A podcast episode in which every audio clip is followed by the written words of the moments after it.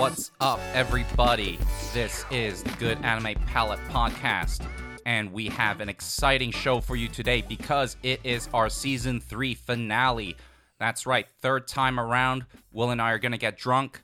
Will and I are going to talk about a lot of awards. We're going to do stupid shit, and come along the ride with us. I'm your co-host, Fluffy-sama Jason, and I'm joined by Edgelord-sama Will. Over here. I'm very happy to double down on the drunk stupid shit because I'm already kind of halfway there. Yeah, you started the party way earlier than I did the night before. Had a leaving party didn't need to attend to, and then my cousin was getting married, so then I had to go to a dinner afterwards. I lost my phone halfway through, managed to get it back. I'm still a little. I wouldn't say hungover, but the heartburn is real right now. So that's Yeah, heartburn's a serious ailment, man. And maybe your heart will swoon when we go over our awards for this season's podcast. There's a couple of awards that I'm like, I'm dying to get to because you know how when we were putting all these lists together, like maybe like a month and a half, 2 months ago, you're like, dude, like she's having a very, very tough time picking something. It's like, I've got 3 things here, 4 things there. I don't know how to minimize it. In my mind, I'm like, what the fuck ever, dude? Just pick whatever and you'll be fine. You say that to me every time. And then last week, I started putting it together and I'm like, fuck, actually, Jason, there is like 2 things that I might have like 4 entries for. And you're like, well, I mean, I told you. Okay, all right. But when those things come up, there will be explanations as to why certain awards are a little more stacked than others. But nonetheless, the main thing is that we are wrapping up the third season of the Good Anime Palette Podcast. It's a fun and a sad time. I forgot, by the way. This is episode number 36. So in case you needed to know. Yeah. So what we're going to do, similar to our number 24th episode and our 12th episode, it's our season finale. We go over, I guess, for season 3, it would be anything from episode 25 till right now. This also includes BPs, After Darks. So if there are anything that comes up during those episodes, we may feature them. But yes, it will be running from episode 25 through to today, episode 36. Now, earlier, I alluded to the fact that we would be getting progressively drunk because every finale, Will and I have a tradition where we would buy 2 bottles of sake, usually 1 dry and 1 sweet. How about this? Let's see. So today the bottle you got was Hakuba Nishiki. We're not sponsored. It's we're just letting you know it. Whatever. I mean, I've got a bottle of water. Yeah, mineral water. We have a Daiginjo Shu, which is the grade of sake. This is what's the percentage of millage on this one? I feel it's a 49% milled. Okay, so it should be a pretty clear and pretty sweet drink. I feel the need to say, please drink responsibly and please be over the legal limit to drink. But if both of those criteria are filled, you're welcome to join us as we drink. We won't stop midway, so you just hear like maybe silence every once in a while when we literally drink. So, as Will pours the first drink of the episode for Will and I. Yeah, do you want to introduce the first award? So what we're going to do is we're going to split these awards into 2 categories similar to the previous finales. They are what we call the serious-ish awards and then the stupid-ish awards. The serious-ish awards are the very like typical like best seasonal anime, best manga, so on and so forth. And then the stupid-ish ones are more fun stuff. And we'll go over the definitions if we need to. So if this is their first time listening to a season finale, welcome. Please listen to the other ones. They're a fun time. And yeah.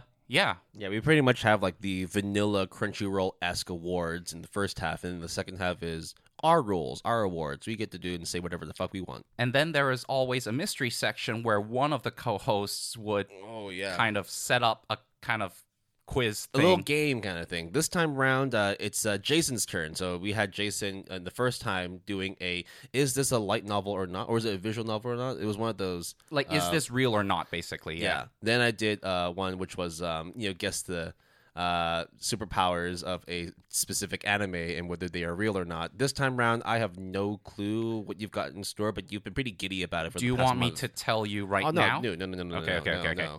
All right. It's a game show. I can't have any advantage whatsoever. All right. So we are going to have our first drink, and then we'll get into our first serious-ish award. So cheers, Will. Kanpai, man.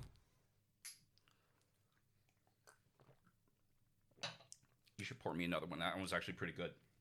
Oh, yeah. This is not bad. Yeah, I know.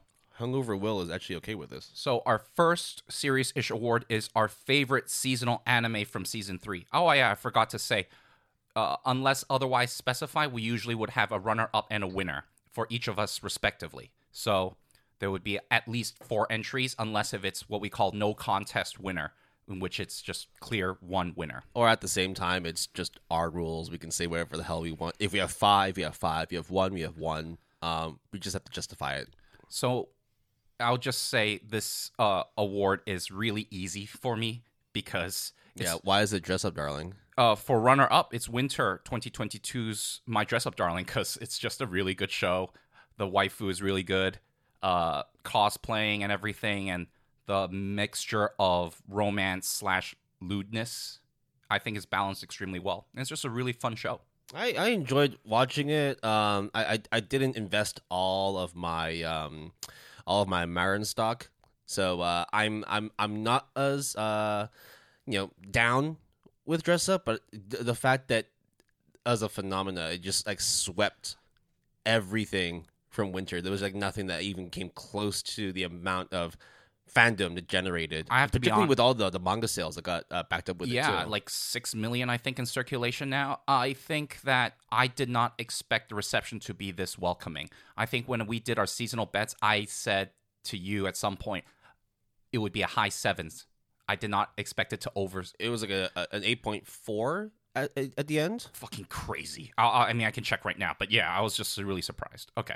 Yeah. So I have like an outright winner for this one, but there's also a very special mention because very much obviously you can't really talk about the third season of the GAP podcast, which included winter and spring for anime seasons, without talking about Spy X Family.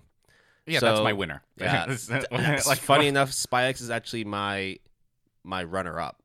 Oh, snap. And the thing is, again, like... Hey, we make the rules, to even Will. Have it in the top 2 at all, it's already, like, an honor, right? And I think what I need to give, like, context to is I kind of already knew what Spy X was all about because we both read the manga, right? And what was, like, really impressive about it was that they were able to actually translate and showcase what was the best things about the manga into an anime. That we've seen like hype manga get adapted, and they'll be like done decently. They'll be done really well, but none I've seen has been such a smooth transition than Spy X. I was really impressed with the voice acting, the casting of the characters, just the overall direction, and I have to give it special mention because, one, it's like, oh, well, no shit, right? Spy X was so fucking hype, and it also managed to hit the landing. I think it deserves to have a mention in the favorite seasonals of the third season of GAP. And this cur is not even over, and then the second cur is in the fall, so... You might just have, like, a clean sweep, right? Like, yeah. Second part could just also take up all... Dude, Spy X is great. It's great. Right. So, but you had Spy X as your number 1, right? Yep. So, of course, again, you read the manga for Dress Up as well before watching it, right? Yep. Right. So, then do you give Spy X the number 1 spot simply because of it is just better? It is just more fun? I mean, also, we make the fucking rules for our award show. But yes. True. I just wanted to see what, like, the thought process behind, like, because there was a lot of, like, you were like, oh my God, like, I knew this would be good for Dress Up Darling, but I didn't know it was going to be that good. Whereas I think you could kind of see with Spy X, you're like, this is going to be hype regardless. So I think if you take out the waifu modding, Dress Up Darling is not the same. I mean, okay, that sounds like obvious, right? But the MC was pretty dope, though. I like him. I mean, Gojo's really dope, too. But if you take one thing out of Spy X Family, like Anya, for example, yeah, sure, the whole thing will take a hit. There are so many other good things about it, such that it's just so well-rounded and comprehensive that it has to be my winner. I think also the fact that, you know, the voice actress for Anya was perfect. You could make a case for other characters to be swapped in and out, but, like, Anya Forger, the voice actress, I need to Google it later to see who it was, but she did an amazing job. Funny enough, I think the winner for my favorite seasonal. Now, it does come with a caveat because I haven't finished it yet, but for me, it was your boy Kongming. Your boy Kongming will show a bit more throughout this episode. Oh yeah, because, spoiler alert, will show up more for me too. But I think what I was really impressed about it was this just came out of nowhere. Was PA Works. It looked like a really kind of like, what's this supposed to be, right? Like, I have no idea what to expect. Then they break out the opening. The music is just ridiculously fun. I mean, I even told Jason last week I was buying a new phone, the one I just lost and managed to get back. And when I was at the store, someone had actually been playing the OP on repeat on one of the sound systems just to showcase how good the sound system sounded, and also the fact that the music was also amazing too. So it just made sense. But it was on repeat for like a full hour, and I never grew tired of it. The full song is now available on Spotify, guys, so you should check it out. And generally, like, it's a fun time. It's definitely an interesting take on a reverse isekai, because most of the time it's like, oh, you bring over like old feudal Japanese lords or like some mystical Chinese. I'm not just saying about Kongming. I'm talking about diverse isekai genre in general. Oh, okay, Jason. Sorry. My bad. Sorry. Wow. Do you want me to take another drink as punishment? I'll take another shot as punishment. Take the whole bottle. No. Don't do that. Don't do that because I want some of it too. But yeah, whenever you have like old like samurai or ninjas coming in from like old Japan, or you bring over like some warrior that grew up, like I mean, like Fate, when you bring over like old school mythical like Excalibur-esque King Arthur shit, and then you bring them into contemporary world Japan, it's more just, oh, let's just fight it out and like use our extreme military prowess to beat the shit out of, you know, the modern world. Whereas this is, on the other hand, it's like, I am a master tactician from the Chinese feudal empire. I'm going to make you one of the best singers in all of Japan and plan out your victory to take over the charts of the Japanese music scene. And in your mind, you're like, this shouldn't work, but it fucking does. It's just anime doing anime stuff, and that rap arc was just... Oh yeah, that was fun. No spoilers, just watch it. It was great. So I think those would be our seasonals of... Season 3. Exactly. So Kongming for me, along with Spy X. For you, Spy X, Dress Up Darling. All right, our next category... Will, tell me when you want to have a shot. I have a tough time because this is the one where like I actually had a few too many awards to pick. Okay, so this award is favorite backlog anime from season 3. Okay, hold on. Will and I are going to take another shot. I had like 4 already. Yeah, I'm only on number 2. So our favorite backlog anime is an anime that is not a seasonal that Will and I consumed either for research purposes or in our like what we've been watching section.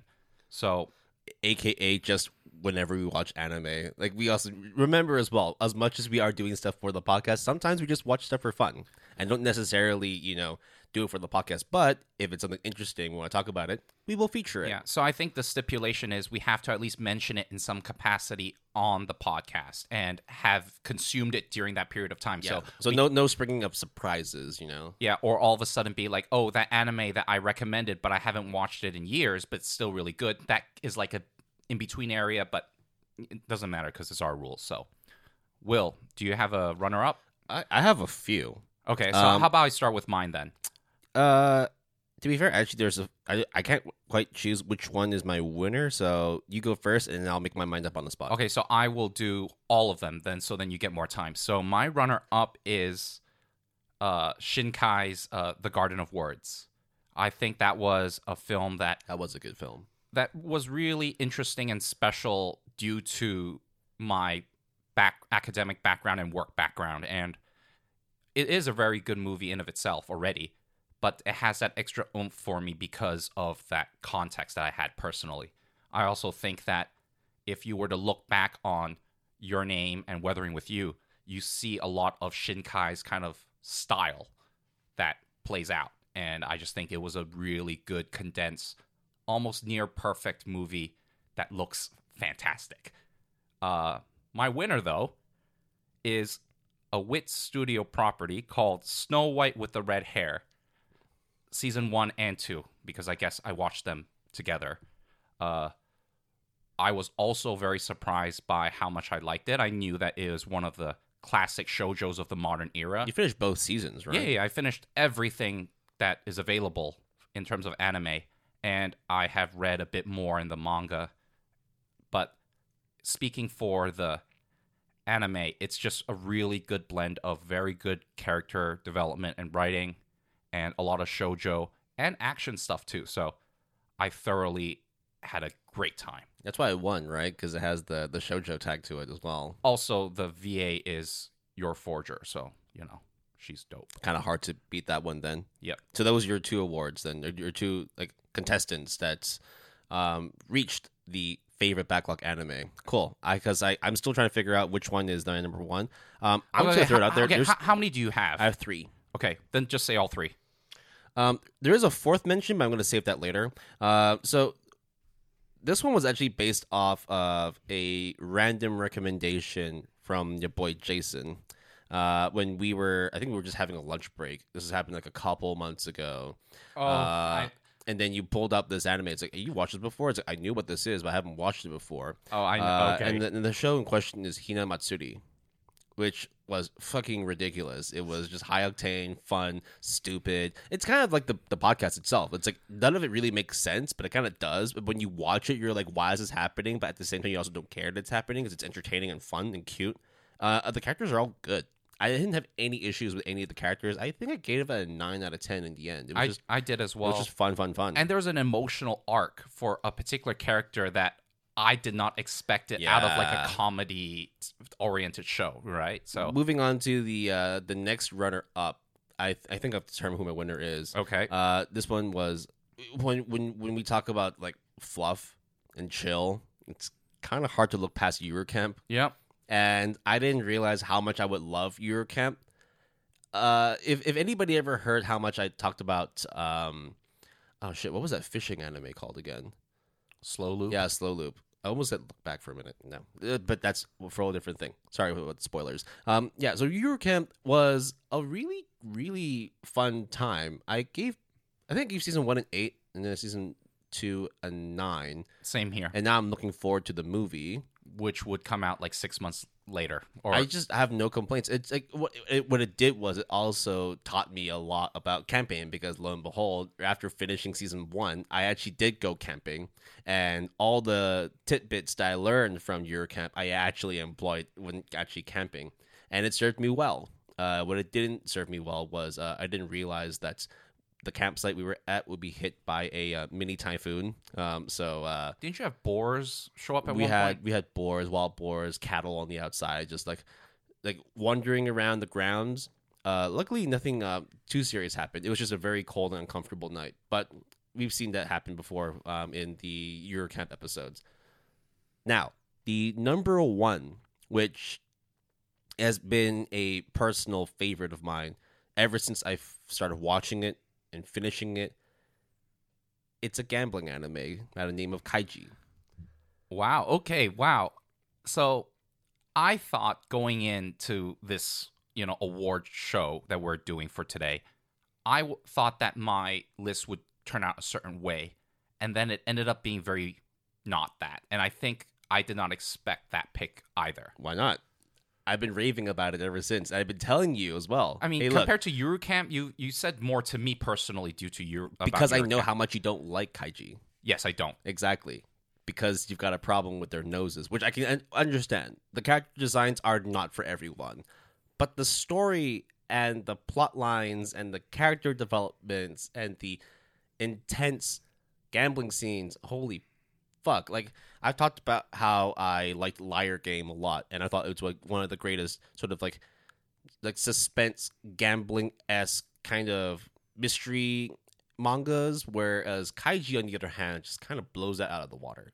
I would highly recommend Kaiji to anybody who's down to watch stuff like Kagegurui, down to watch stuff like if you're watching Tomodachi Game, don't watch that. Just watch Kaiji. I was about to mention that, but I didn't want to stick it in there. Okay. Yeah, just watch Kaiji. Kaiji is a lot better. Trust me. You will get over the noses after maybe 2 episodes. If you don't, then either just stick with it or watch something else. But if you are okay with it and you want to experience a wonderfully told story, you can't look further than Kaiji. That would be my favorite backlog anime of the season. So I think after we discuss each category, we should just sort of say the runner-up and our winner. So then that way our listeners would, you know, sort of know. Or so, they can just rewind. Yeah, but we'll just do that because as we get progressively drunk, we'll forget about it. So my runner-up is Garden of Words, and my winner is Snow White with the Red Hair for both season one and two. You're just assuming that the listeners are drunk too, right? Well, who knows how drunk they would be. They might be full sober or drunk on anime. I don't know. Don't get drunk on anime. Don't get lost in the anime. Well, what are your three? Hinamatsuri, followed by Eurocamp, and then the number one winner would be Kaiji. All right, let's have another shot. You ready? Wow, we are really steamrolling this right now. It's almost over. We finished the first bottle already, almost. There's only two shots left. Yeah, well, let's take it after this. And then we're going to have to grab the second socket. All right, our next award is our favorite manga that hella needs an adaptation. So, I mean, the explanation is kind of there already. My one's simple because I haven't really read much manga this season, but I'm just gonna go with Goodbye Eri. Yep. As opposed to Look Back, which I also really liked, but I feel like if you were to get a feature, like an anime feature out of either one, that Goodbye Eri does seem to be a bit more transitional to the screen. Look Back would be more. I think Look Back works best as a one-shot, as its manga format. But there could be a case to make for transitioning Goodbye Eri onto the screen. You can make a feature-length movie out of it. You can make, like, a short OVA series out of it. Like, you can even make, like, you know, if Garden of Words is, like, 50 minutes, right? Yeah. I think 50 minutes would be like, perfect for Goodbye Eri. So, yeah, obviously it won't be a full cur, but I think as, like, a short feature, whether it's 3 episodes or the equivalent of that, is a very good spot for either of those one-shots. And Will, you are more dedicated to Goodbye Eri, right? I would say so. I mean, like, look, okay, it's not so much that I'm dedicated more to one. It's like I think both of them are really, really well done. I really like both. I just feel that for the purpose of getting an anime adaptation, I would like to see Goodbye Eri more as opposed to Look Back. I think Look Back, whilst it's a great story, is best told as a manga.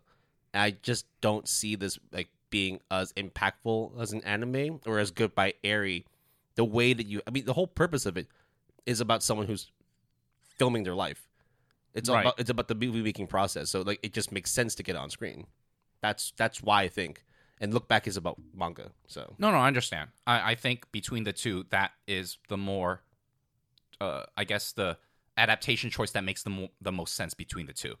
So for me, was that your choice, or did you have something completely different? Completely different. You read a lot of manga, but I don't know why. But you've actually heard of these three shows or these three mangas that probably should become shows, right? Right. So I will just mention the second runner-up, which is Apothecary Diaries, which is a very well-known manga that talks about like feudal Chinese kingdoms mixed with a girl that is into poison and CSI, basically. And it's very interesting how the drama of these like internal politics kind of govern the inside of this palace, further with this girl who is just into poison and trying to solve crimes. CSI as fuck. All right. So that is my second runner-up. My actual runner-up is Even If You Slip My Mouth, which is a Jump Plus property. That one. I have seen some of it. Yeah, I could vouch for that one. I think it's an extremely good blend of horror and romance in a way that is extremely wholesome, which is like the weirdest sentence to say, but is extremely accurate of the show. I mean, it should be a show, of the manga. You see, I'm getting a little drunk now, Will. But then you would be making those mistakes if you were sober. I mean, I have an award dedicated to that. But the winner of my award for favorite manga that hella needs an adaptation is The 100 Girlfriends Who Really, Really, Really, Really, Really Love You. You've been calling for an adaptation for that already, right? Because we have Domestic Girlfriend, we have Rent a Girlfriend, we have Girlfriend, Kanajo no Kanajo. Yep. And so is that an anime or is that still just a manga that needs to be adapted? It is an anime too. Yeah, right? It was like a couple of seasons ago. Yeah. Right, so now, I mean, to keep up that girlfriend trend, you would need... We have Rent a Girlfriend Season 2 in the summer, I guess. Gross. So it has, like, another year. Gross.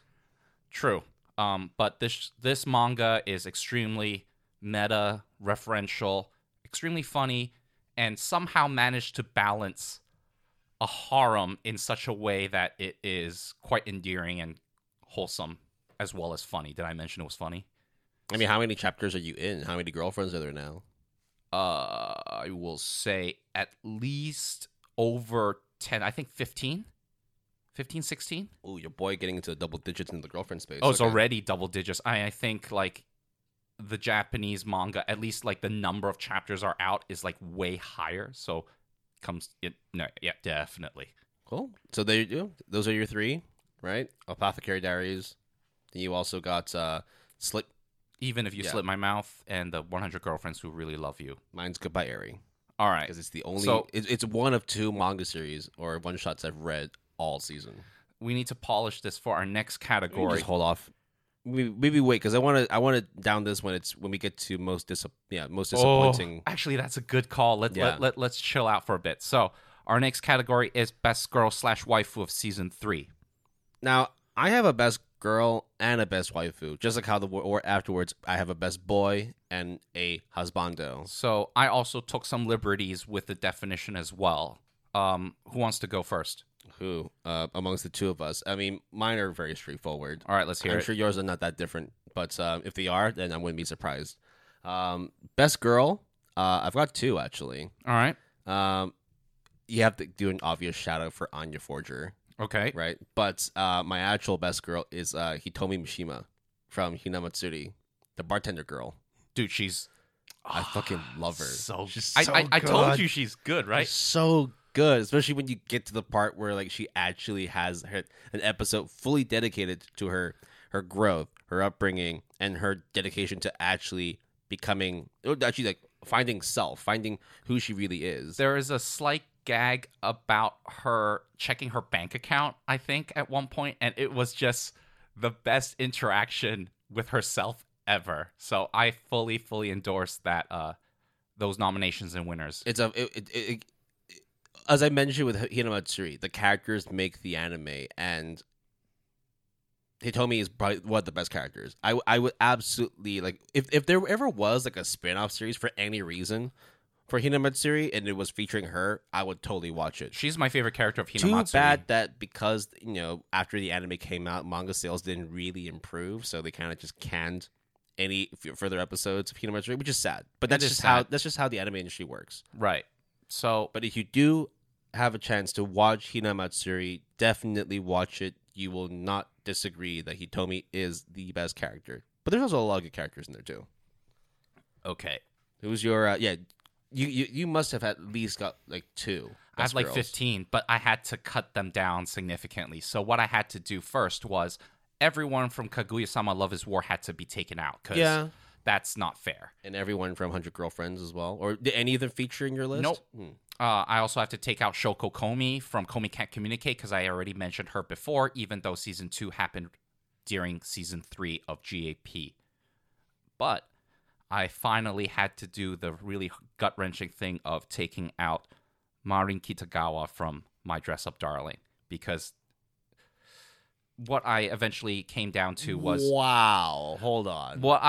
You shorted your Marin stock? So what I did was... You didn't hodl your Marin stock? What's going on here? No, I fucking didn't, actually. I told you, right, earlier on that this award list was really weird. You're fucking blowing my mind. Hold on. This doesn't make sense. But what did you actually go with? So, okay, I'll explain really quickly why Marin is non-applicable to this category is because she's an extremely good waifu, but she is not...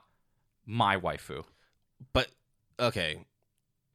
I know that's like splitting hairs, but that's how I differentiate. But then it's also for me where it's like, that's where I have the definition between best girl and best wife and waifu. Right. But for us, it's either or, right? But for you, it's like, would you say a best girl is a waifu? I mean, Shoko Komi is best girl for sure. Okay. Also, okay. Because I have a very like specific definition for either one. Okay, I'll just say my runner-up is Shirayuki from Snow White with the Red Hair, which shouldn't be any surprising if you've known my enthusiasm for that show. Yeah. But my winner is none other than the ditzy airhead Your Forger from Spy X Family. That was your best girl or your waifu? I would say both of them would be waifu material. Because I had Your Forger for best for waifu. Yeah, so there you go. Because for me, it's like there's a specific definition of if it's a best girl, like I ain't wifing them. Yeah, no, I want to protect them though. Yeah, so like Anya Forger I wouldn't waifu Marin because she underage, bro. No, not just that, but also like she's just not my type, right? Yeah, but I also acknowledge her waifu-ness or best girl-ness. So Your Forger wins though outright. It's just great. It's hard to look past her. It's really hard to look past her. She's one of the best girls / best waifus, however you want to call it. And if you disagree with us, like, she'll fucking kill you, dude. And then apologize afterwards over your dead body. No, she wouldn't. She would actually be like, ah, shit, I got blood spilled on my dress again. And then she would be like going off to clean this shit up and not even think about you. Oh, yeah, and I need to buy peanuts for Anya when I get home, you know? Yeah, she's a mother, dude. She's, a mother to a daughter she really, really cares about. Well, on the flip side, Best Boy and Husbando of Season 3 is our next award category. Will, what you got? So I got, again, a specific Best Boy and a Husbando. For Best Boy... You're not going to know who it is, but I will tell you that you should watch this anime. Not so much for the anime, but so you can get into the manga, because the manga is really, really good. The best boy for me is Manjiro Sano from Tokyo Revengers. Okay. Yes. Who is this character? He's one of the main leaders of a specific gang in the Tokyo Revengers world. So if I saw up to episode 4, he's the short, long-haired one, as opposed to the tall, long-haired one. Did you say Mikey? Mikey is the tall one. Or I thought it was the other one. Yeah, Mikey. Okay, the short guy, basically. Yes. Oh, I quite like that character, given like the very short and the reason why like I picked him is because, again, this goes beyond the anime itself. It's because I've also read the manga too, and that I couldn't pick it as part of like any of the awards because it already has an anime adaptation. I know. I think it's fair game. But yeah. I think that like, as far as best boys go, like you don't get more dedicated and more passionate than Mikey from Tokyo Revengers. That was my pick. If we could go off for a bit, I don't know if this is true based off of how the anime or the manga would go, but the limited exposure that I got of that character, it's more like this is a person who is in that violent world but stands up for values and tradition and certain principles. That he's a gangster but with respect. Yeah, and I really like that kind of angle because it's almost like an oxymoron, and it's just very interesting when you factor in like how the Yakuza history, or how like whenever you watch like those old school kind of like Godfather or The Soprano kind of stuff where it's like you need to hit and it's like, okay, no women, no children.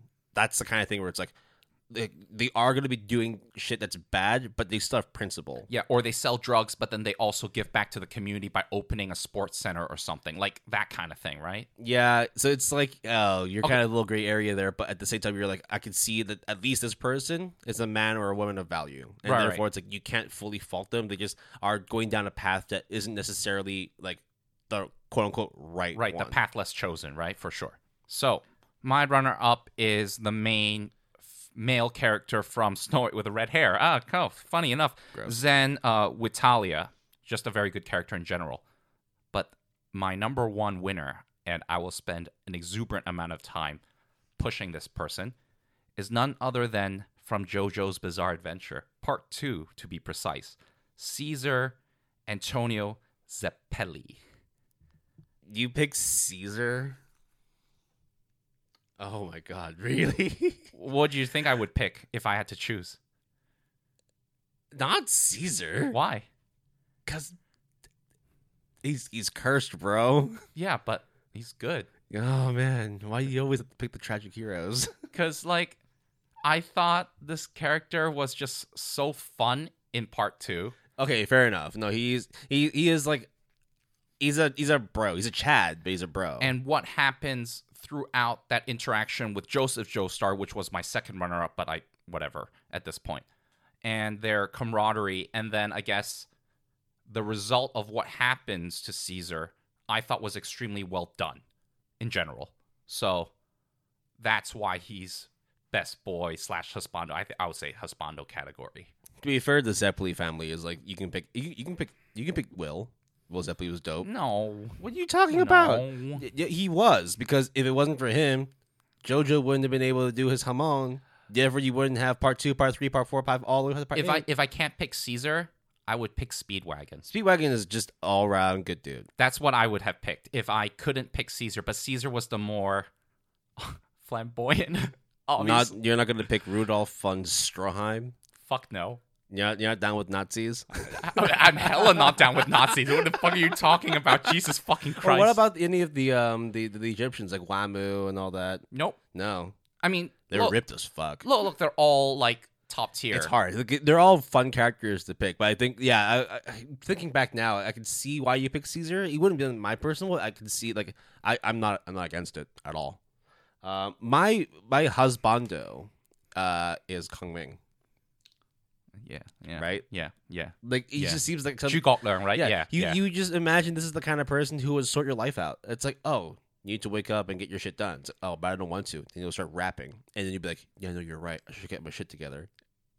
He's the kind of person where it's like, if you needed motivation or direction in life, he's the one to give you that kick of the ass. I actually thought about that.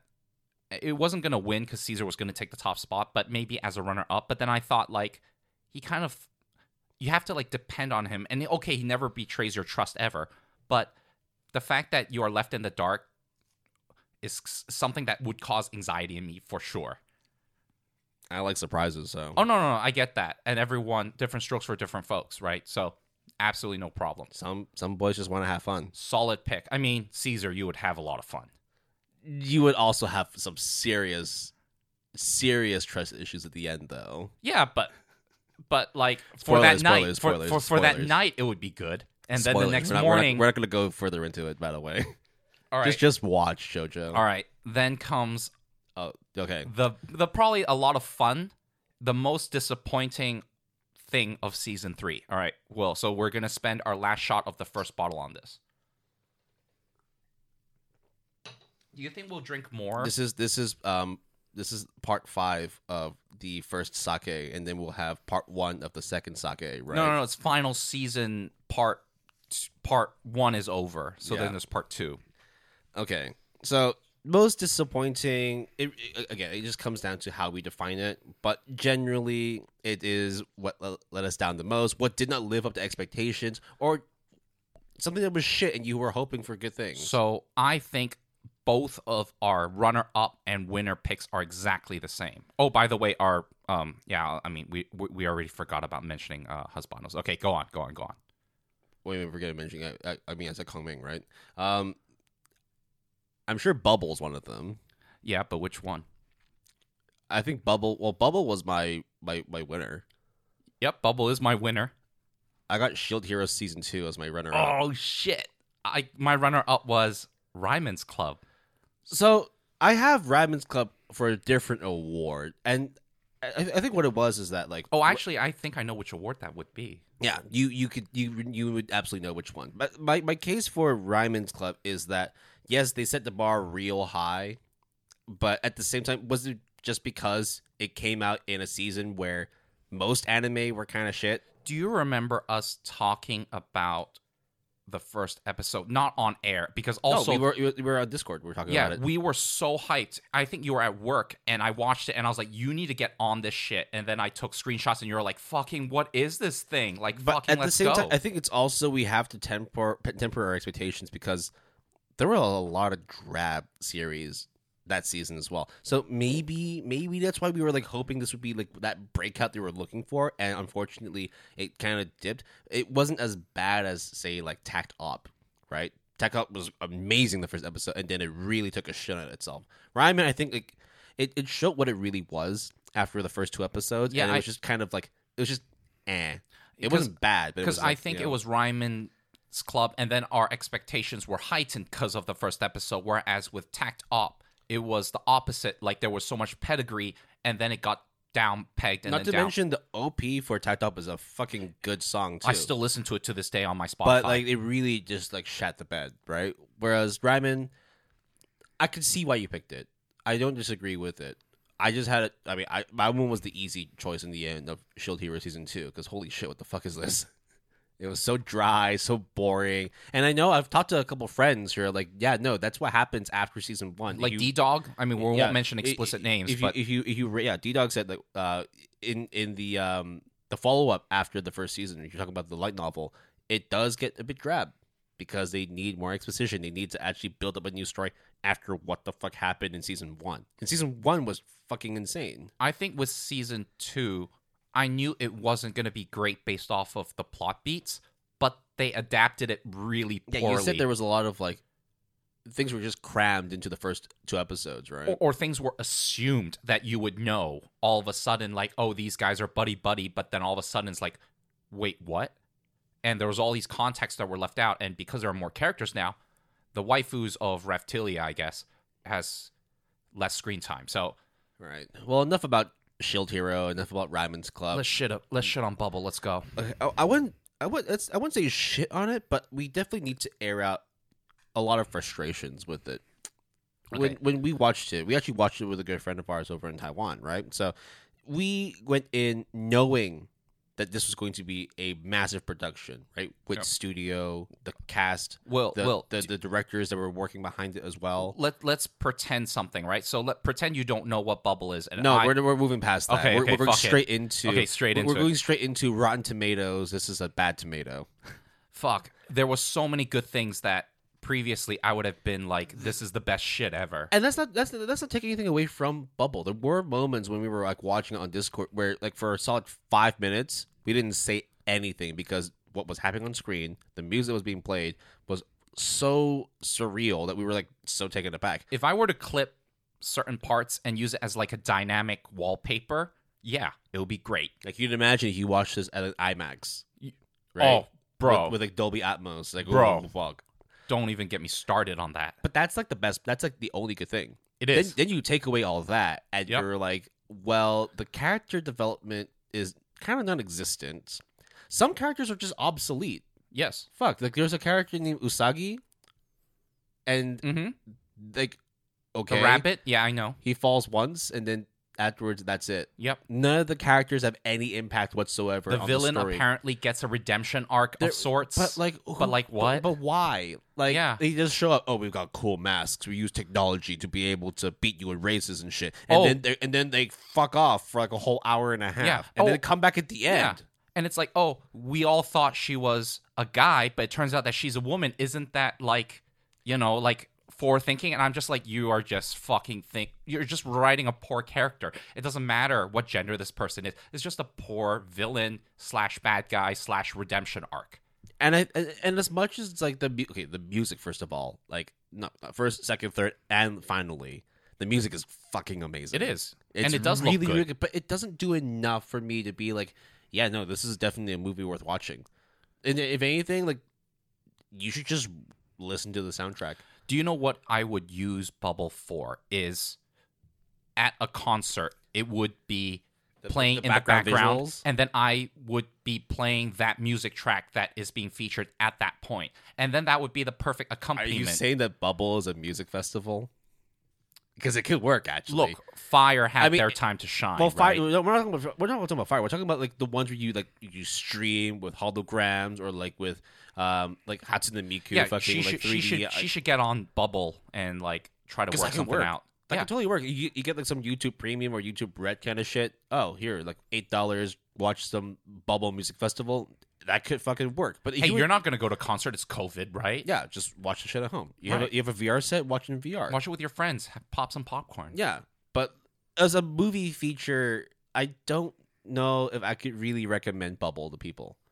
It wasn't like, oh, this is the worst thing you're going to watch. It's just that I had such high expectations. Maybe it's my own fault for having such high expectations. It is our fault, but in a way. When you have like Araki, when you have Sawano, when you have all the VAs, when you have WIT Studio running this shit, how could you not have high expectations? So you see, the thing that I realized is what you just said, like the staff list being stacked, only people that are very invested in anime industry would know, right? So Array sounds good, but the trailer would, for a lot of mainstream, like people who don't really watch that much anime, they would buy into just based on the trailer alone, because it does look fantastic. And it just does not work when you watch it on a casual level, as a casual weeb, and as a hardcore weeb. And that, to me, is like the biggest disappointment. Because if you enjoy it as a casual weeb or don't watch a lot of anime, then fine. And I'm sure you would get something out of it regardless, just like we did. But it was so disappointing. I couldn't really tell who it was catering for. Because the casuals would be like, okay, this is kind of cool, but like, what's the story? What's the story, right? And then there'd be the hardcore ones. They'll be like, wow, I'm actually very disappointed in the performance of these characters because we have such great writers, great staff, great music, but no substance. To this day, I still think instead of writing a story first, they liked the concept of parkour and like the camera angles and the music, and then did an anime around that. And I think that's the truth. I mean, they're not Shinichiro Watanabe, where it's like, oh, give me like a concept, give me some music, and I'll make a story out of it, right? Like, it fucking worked. That's how he made all his works. Whereas this one was just kind of like, the main center point, the main focus is this, and you build a story around it. They're like, well, actually, no matter what story we give, the setup was going to take precedent no matter what.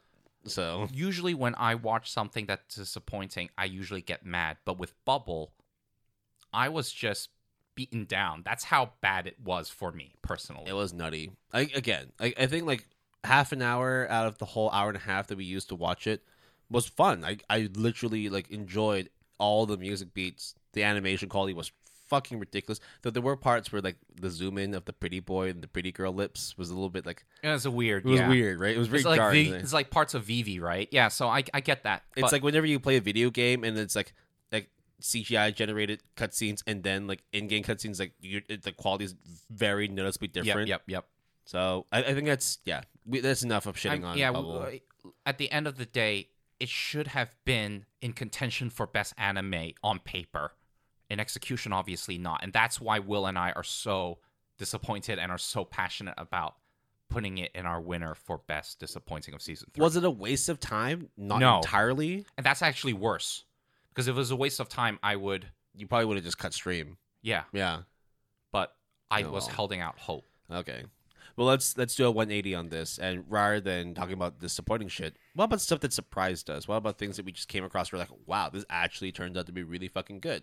So the word for this one is the best surprise or best discovery of season three. So I'm going to go real quick with my runner-up and winner, because it's very obvious, and actually talk more in depth about my second runner-up. So my runner-up is your boy Kongming. Makes sense. Yeah. The premise is absurd. It shouldn't work, but it does, and it is fantastic. My winner is Kotaro Lives Alone. Fuck. That's such a good... It's such a random thing. I mean, okay, just straight up, I had that as my winner as well. Mm-hmm. Because I'd seen it on Netflix before, but as a live action. Yeah. And then all of a sudden, I was just like, this is kind of interesting. Watched it, very lighthearted, very chill. Okay, it's just about a kid talking about, modern day life beats and all that. Yeah, it could be something to watch, but, it's live action. Not that into it, whatever. Then a couple months later, an anime version of it came out. I was like, well, why do we need this? Like, this has absolutely no reason to exist. We already have a live action. So I was like, fuck it. Why not just watch one episode? After one episode, then I immediately go to Jason's like, so we have a life lessons and an episode coming up, right? You should watch this. And you're like, just like, why? That's the crazy part was it wasn't because of Kotaro Lives Alone. It just so happens that this anime was premiering around the time that we already established this subject for our episode, for that episode. And so it was just perfect. So I was just like, watch this. You just trust me. Just check it out. And you're just like, okay, sure. And then you ended up watching more than me, and you're like, I don't know like how I feel right now, except that, dude, life sucks, man. I need to do better, Will. I gotta be a better person. So honestly, like, I guess before we knew about the property itself, when we saw it on the lineup for Netflix, we just like didn't give a shit. Yeah. Like literally, like it was like a non issue. Then all of a sudden, somewhere down the line, my sister messages me from Texas and he's like, yo, have you seen Kotaro Lives Alone? And I'm like, the fuck are you talking about? Oh, that Netflix show? Fuck, what, it looks so stupid. And she's like... I cried. 3 times. She said that. Like, I have the text. And I'm just like, what are you talking about? And then literally, like, the next day, I looked at Mal and has, like, an 8 point something. 8.4, 8.5. And I was just like... It's very high. I was just like, why, how? I need to know. Now, we need to throw this out first as well, right? The character design of the series is actually... not good. I really don't like it. It is faithful to the source. I will tell you that much. Oh, absolutely. Just like how Kaiji is faithful to the source. Yeah. But if you're turned off by the aesthetics, there's not much I can do about that. Big ass foreheads. Eyes too. Yeah, their heads are huge. But the amount of truth bombs, the amount of life lessons, the philosophical things that you learn from Kotaro Lives Alone cannot be understated. And that's crazy. Like, where were y'all in episode 35 when we talked about why Kotaro is like the number one life lesson anime out this season? And it's a kid, a literal kid. 4 years old. Who speaks in the way of a feudal samurai. Whereas like most of us grown-ups nowadays don't even know how to pay taxes. Right, like this kid has everything going for him, and it also doesn't work out for him, but he's okay with that, and that is just so heartbreaking and also very educational and motivating, really. Yep. So that was my winner. You had a second runner-up, you said? What was your runner-up? I want to go a bit on my last one, I guess. Dance, Dance, Dancer. Yeah. Oh shit. Yeah. What? Yeah. Who would have thought that I would like it?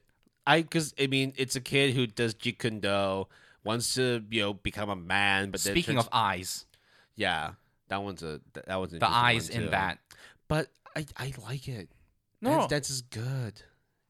I fully didn't expect to get into it. Because I really like Welcome to the Ballroom, and it really did give me those vibes. But I was so ready to be like, I'll just give it to Will.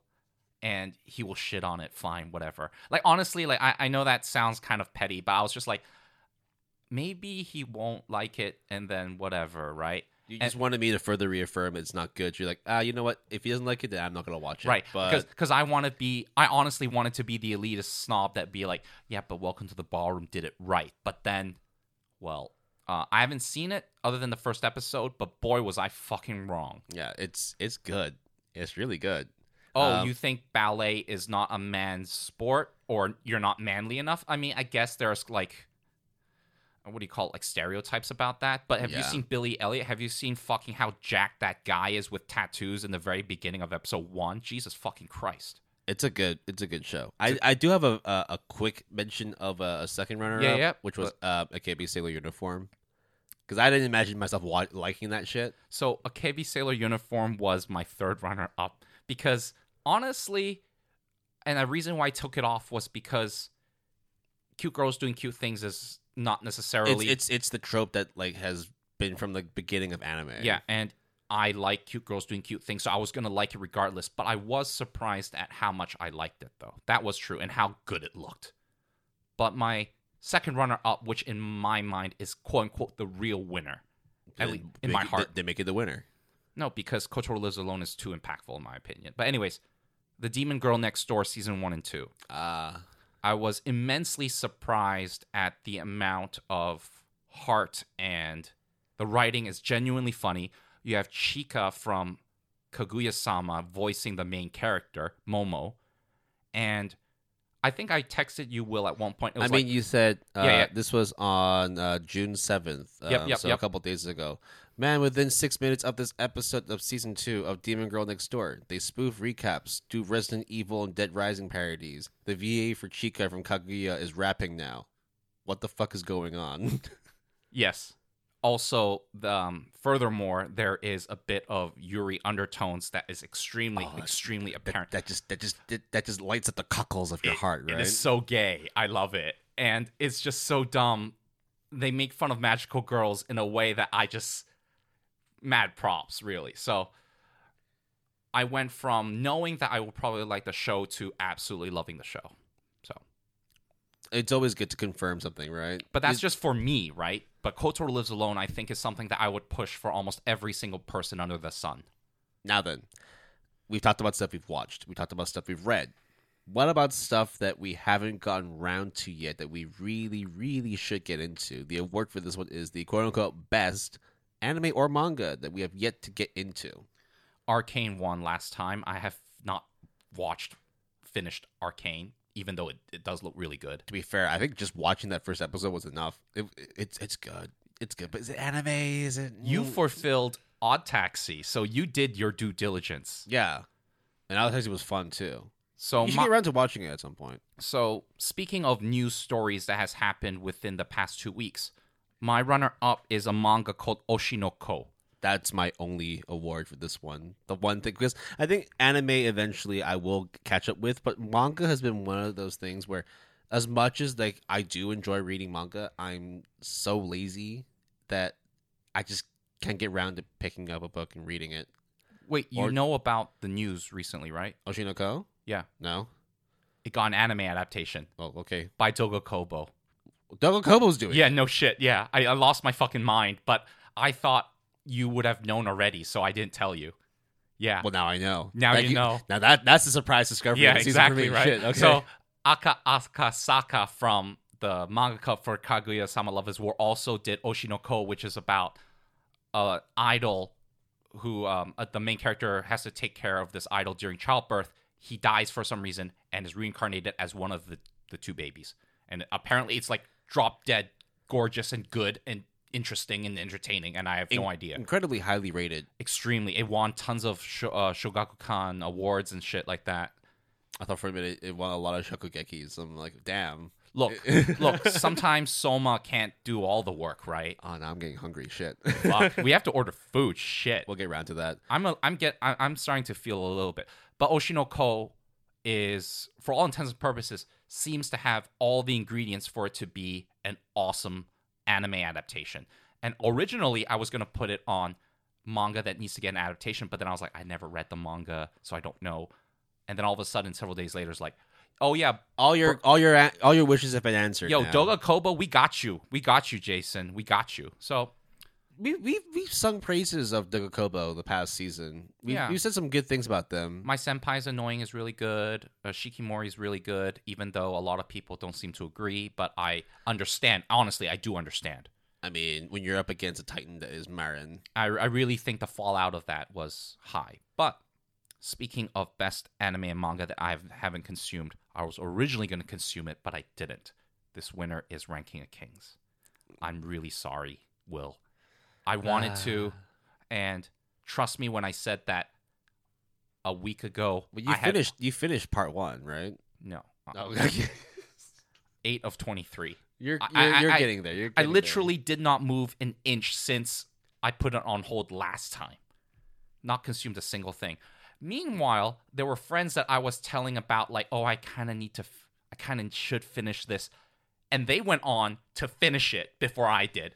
So I'm just like, well, fuck, I'm just a lazy piece of shit, apparently. So Ranking of Kings should be good. It is good. For those 8 episodes was fantastic. Why wouldn't it be better? It should be. It is. There were a couple cry moments for me. I still cry whenever I listen to the music. I literally had a friend text me and says, in all caps, why are you not watching this? You alluded it to me, then I finished it, and I'm like, the fuck are you doing? Get off your ass and watch it. I'm like, oh, shit. Well, don't get off your ass, because then you'd be standing up. Sit back down, watch some anime. But then again, it's also like there's so much shit that you're already watching and reading, so I get that. Manga is on my backlog? You said, like, just from one tag alone, there's like 20 volumes, 30 volumes. Yes, because I have not been keeping up with manga. But anyways, Will, on your end, what you got? That's it. Just Oshi no Ko. Oh, shit. Really? Because no contest, right? Okay. As I said, with like most anime, I will eventually get round to watching. Just like how you said, I should watch Jormungand. I will get round to watching it, right? But manga is just one of those things which, unfortunately, just takes time for me to get into. Do you want to know, though, like the secret winner that I have for this category is the best anime and manga that I haven't consumed that I really should is Vinland Saga. I had that for previous season. As in, like, this is the shit you should get into. Yep. Season 2 is coming up soon. Yeah, exactly. In January 2023, that's another news story. We have, in the past 2 weeks, crazy amounts of news stories, but okay, that's for after the finale. So... Oh, I mean, speaking of news stories, that's actually the next award. Yep. Right. Our favorite / important / impactful news stories from season 3. I'm actually very curious to see which ones you picked. I've got 2. I got 2. Okay. I can guarantee you would not expect the ones that I picked. I mean, there were so many news stories. It's kind of hard. Yeah. But one of them, I mean, I didn't really have like a winner, runner-up. These were just 2 that stuck out to me the most. Like tied winners, sure. The Niigata rice commercials. Yeah. That was a fun time. Because it was a very fun time. Having to see Onigiri Girl was pretty cool. Mm-hmm. And the other one was potentially a nine-tailed demon taking over Japan because a rock which contained the evil spirit of a nine-tailed demon was split in half, and therefore Naruto is real.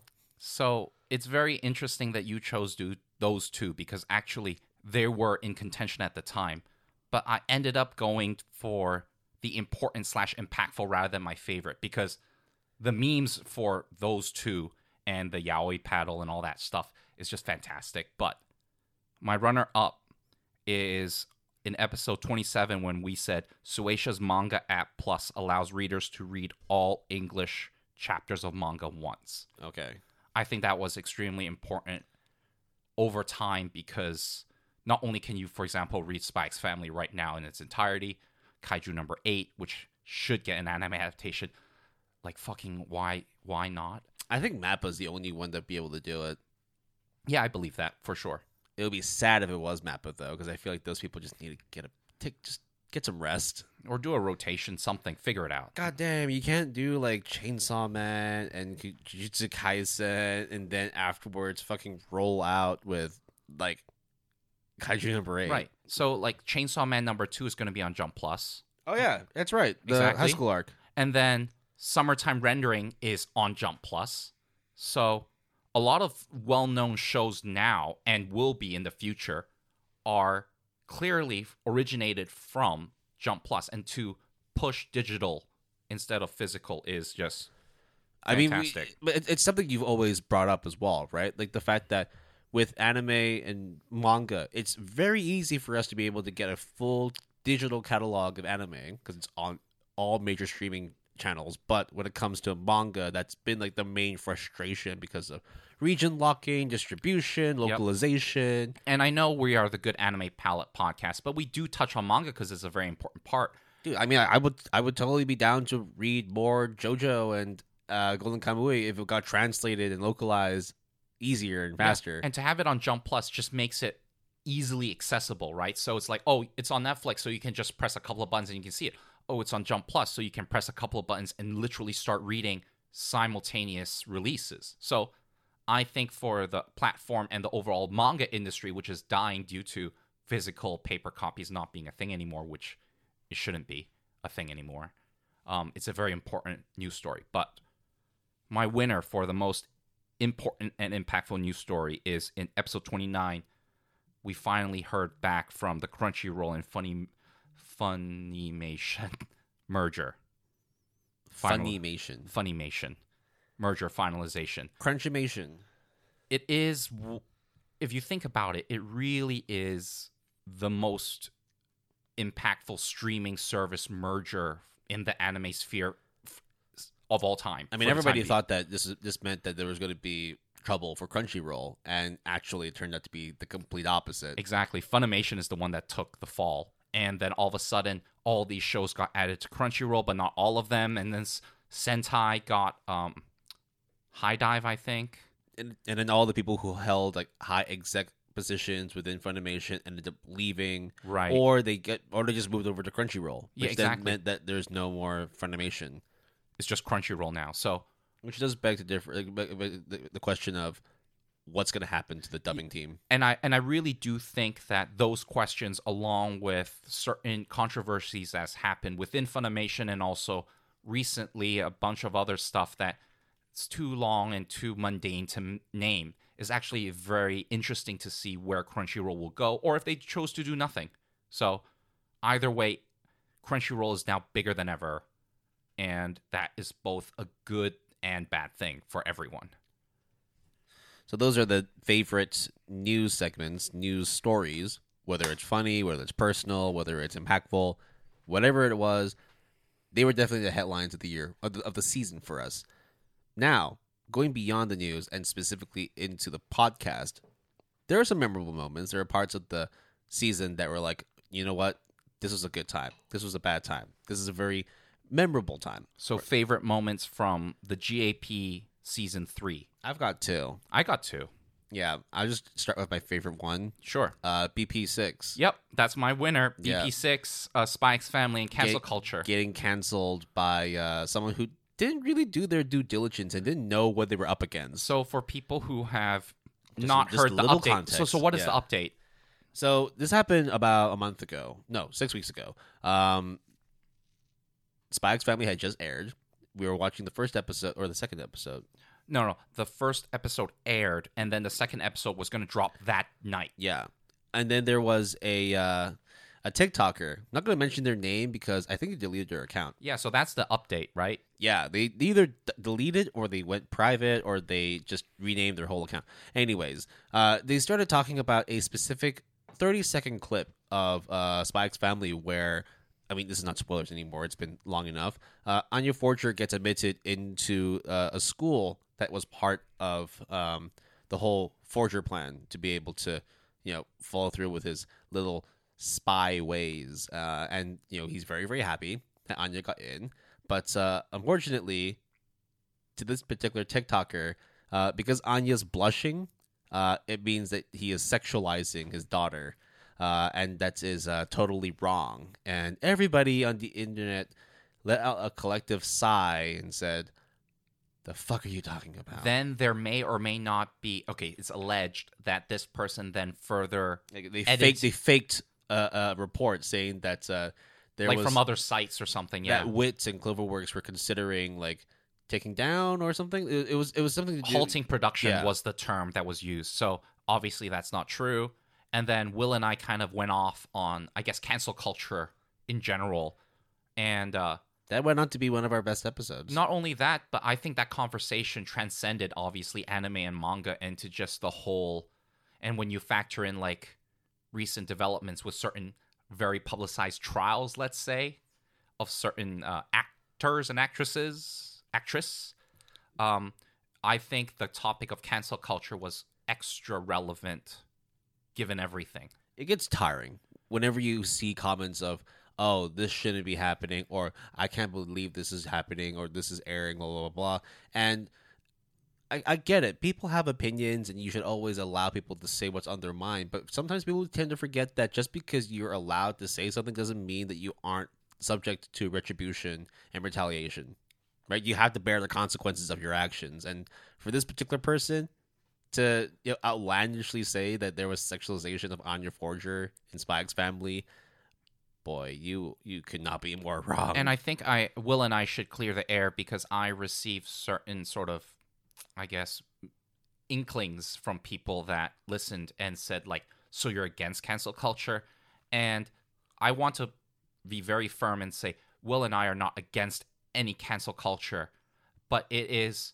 the minutia and the details of each case, I guess, of cancel culture that should be taken with a very keen insight and eye of observation, because there is no general rule that applies to every situation.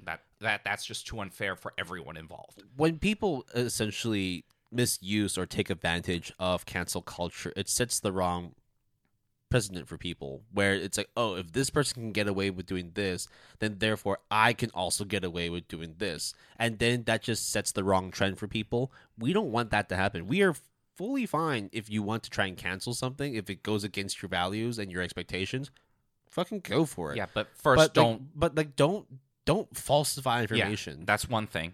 And the other thing is, realize that everyone should have second chances or the opportunity to not only come clean but to change, so that if you were to dig skeletons in the closet, I think I used that exact term, how far back do you go? And obviously there's no written rule and there's no standard that people follow, but I'm always of the mindset to give a second chance until someone abuses it or that person abuses it, then be okay, then you can go fuck off and get canceled. But that is our winner. Actually, I think that's my only one. I don't think anything else stacks up to it. I'll just leave it at that. But do you have anything else? Yeah, I have a runner-up, and it's extremely personal because in a million years I never thought I would ever have to mention this, ever. For After Dark 7, I had the opportunity to mention School Days. Oh, right. That is my runner-up for my favorite moment of Season 3 because, Jesus fucking Christ, that show is just... There's just so many emotions and so many, like, things to go off of from that Yandere's show. Are great. Yeah, I guess. And terrible shows also can be extremely shocking, believe it or not. We should do a segment on Yandere Simulator sometime. Dude, I actually did a lot of research on it. It is a fucking saga of shit. Yeah. Like, it's... Like, there's politics and stupid message board shit and correspondence. It's like a real big mess, in my opinion. It has nothing to do with the game itself, but fuck. But School Days is the only anime that I logged on my anime list that I give a non-rating, and I refuse to give it a rating. It's just there. It'll forever haunt you. The other one that I... don't even put on there is Grave of the Fireflies, but that's a different story. Oh man, you should totally give that one a 10 out of 10, right? Masterpiece. It really is a 10 out of 10, but I don't want to put it out of there. Respect, right? No, just... because I don't want to talk to anybody about it. That's my issue. Why do you like Grave of the Fireflies? Yeah, I don't want to have that conversation. Exactly, right? Like, you are doing the exact same thing that I wanted to avoid, right? I don't want it. I mean, I haven't watched it, but I don't plan to. Okay, now we're getting to the boys. Crunch time. It is now the last two awards of the serious-ish segment, which is the favorite anime. Nope. And the favorite manga. Yep. Sorry. You love cutting me off. Yeah, I'm sorry. I'm a little drunk. I realized. Sit back and let's just listen to what each podcaster here, Drunk Jason and Hungover Will, talk about our favorite anime and favorite mangas. But let's end on anime first. Let's end on anime and start with manga. Do you actually have? It's the same things. It's Goodbye Area and Look Back. Okay, but I think it's like if you just needed to read like a one shot, like they're both 200 pages, right? They're only like they're basically like one volume's worth. Just check that shit out, man. I mean, Fujimoto-san, it's like fucking. I love him. He's done real well with this shit. Who gives a shit about one-shots? No one did. Then all of a sudden, two one bombs dropped. One-shots are the thing, yeah. Yeah, all of a sudden now one-shots are a huge thing now outside of Japan. Like, fuck, that's how crazy it is. I think respectively, like, it is an 8.5 and an 8.7 also, for Look Back and Goodbye Eri. Fujimoto had no reason or incentive other than his own to do these two one-shots. He's just like... I have a break. Like, I'm taking a break from Chainsaw Man. I'm waiting for part 2. Yeah. So why don't I do this? And it's just like, this is not something you do in your free time. This is like, what the fuck, man? This I can imagine him with his editor, right? And him being like, oh, fuck, you want to do another one shot? Okay, you're Fujimoto, so I can't say shit. Fine, let's see it. And then him reading this and being like, oh, fuck. Shit. And how much money do you want for this? No, just make it free. No, just make it. Just do it. Just make it for free. And what? And then he's, and then it was like, okay. And then the other, and then like I don't know, a couple of months later, it's like, oh yo, remember that one shot I did? Yeah, it was great. Like, you're crazy for doing it, but it was. Here's another one. What?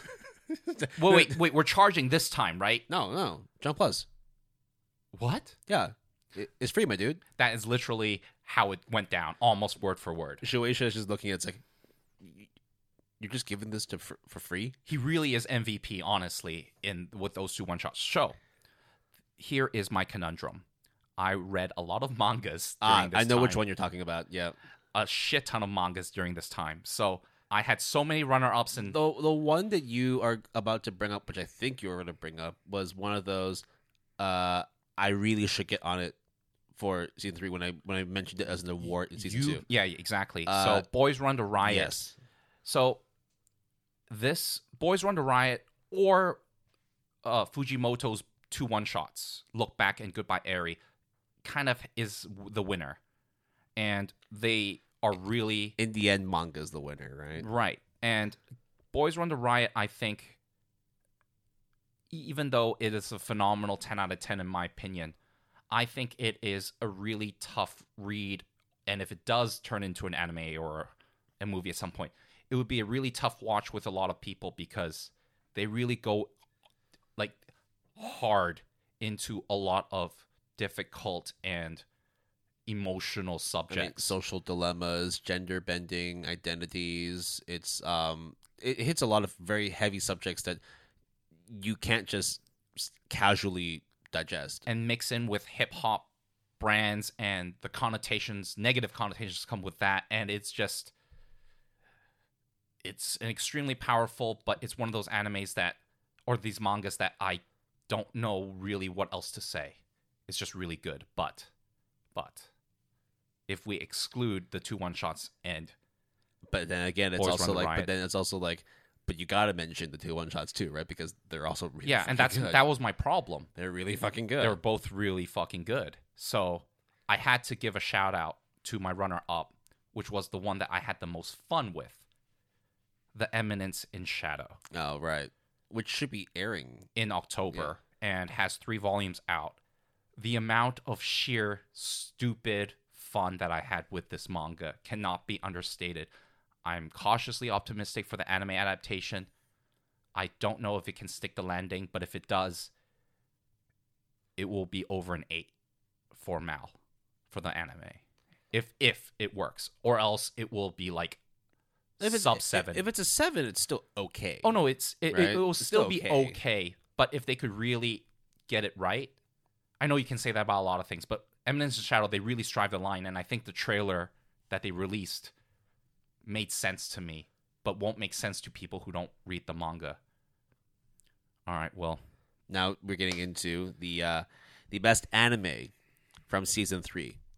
Whether this is backlog, seasonal stuff we've done as part of topic discussions, anything that was mentioned or discussed within the 3rd season of the GAP podcast. This is the big boy. The award to receive from the GAP bros. I've got a runner-up and I've got a winner. And I think it's very obvious what my ones are. My runner-up and winner, and I guess second runner-up, are all extremely obvious. And third runner-up, fourth runner-up. No, it's just three. It's just three, to be fair. Okay. It's just three. Do you want to hear them? Yeah, go for it. My second runner-up is My Dress Up Darling. My runner-up is Snow White with the Red Hair. And, of course, my winner is Spy X Family. Duh. Fuck. Yeah. My runner-up is Spy X Family, and my winner is Kaiji. Fuck, dude. Like, color me surprised, guys. Yeah. But it's like it's almost like we talked about these very same anime series like an hour ago when we started doing this episode. It's almost like we mentioned these for multiple awards, and they either won or became runner-up, right? Yeah. But you explained why you liked your shows. I explained why I like my shows. Like, they were going to feature again. No matter what, right? Like, I could keep saying why I like Kaiji, but it doesn't mean anything unless you decide to take that punt and think, you know what? This asshole keeps saying Kaiji this, Kaiji that. Maybe I'll go check out Kaiji and prove him wrong. Hey, why the fuck is this guy talking about Snow White with the red hair? Who gives a shit? Like, okay, like, I get it. And if it's that's not your thing, I totally get it as well. But if you're into that genre, just like with Kaiji, right? You're okay with the aesthetics and you like that kind of theme. I think all of the shows that we just mentioned for the best anime from season 3 cannot go wrong. Any of them. You'll have a fun time. You will have a fun time.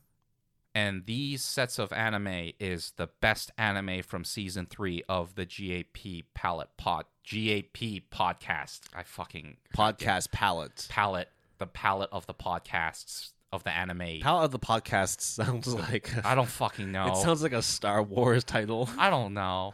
We are now officially done with the serious-ish awards. Yeah, we're about to get stupid. And we're going to go into our stupid-ish awards. Will and I are going to take a short break. We're going to open our second bottle of sake and some fun stuff now. Also eat some lunch. I'm really fucking hungry. Yeah, did you order food already? It's coming. The guy should be here in like 10 minutes. All right. So we can take a break and then head out? Absolutely. Yeah, okay, cool. Right. Y'all go take a break. Drink some water. Don't just drink alcohol. Balance it out with some water. You need to make sure you're hydrated. And then afterwards, we will come back and we will do some real dumb shit. There will be a lot of giggling, probably. We'll talk some real dumb shit. Okay? We'll see y'all later. Peace.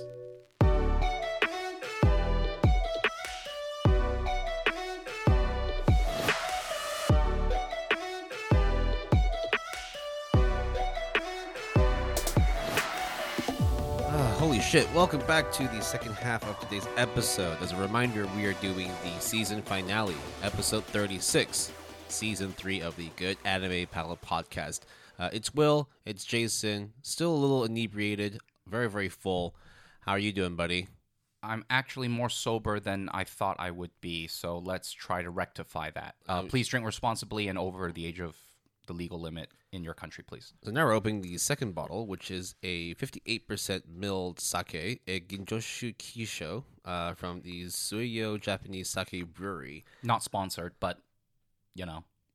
One can dream, right? One can dream, right? All right. You want to introduce the first award, and then I'll pour out these shots of sake? So now that we have done with the serious-ish awards, it is time to get dumb, do stupid shit with our stupidish awards. Now, these award categories are obviously made up by us, although, you know, some would resonate and make a lot of sense when we define it. So I think Will and I will take an extra step of defining what each of these are when we get to them. But they are meant to be fun, whether it is to just have the... This is just to shoot the shit, really. Yeah, it's just shoot the shit. But also, like, to also tout some awesome anime and manga.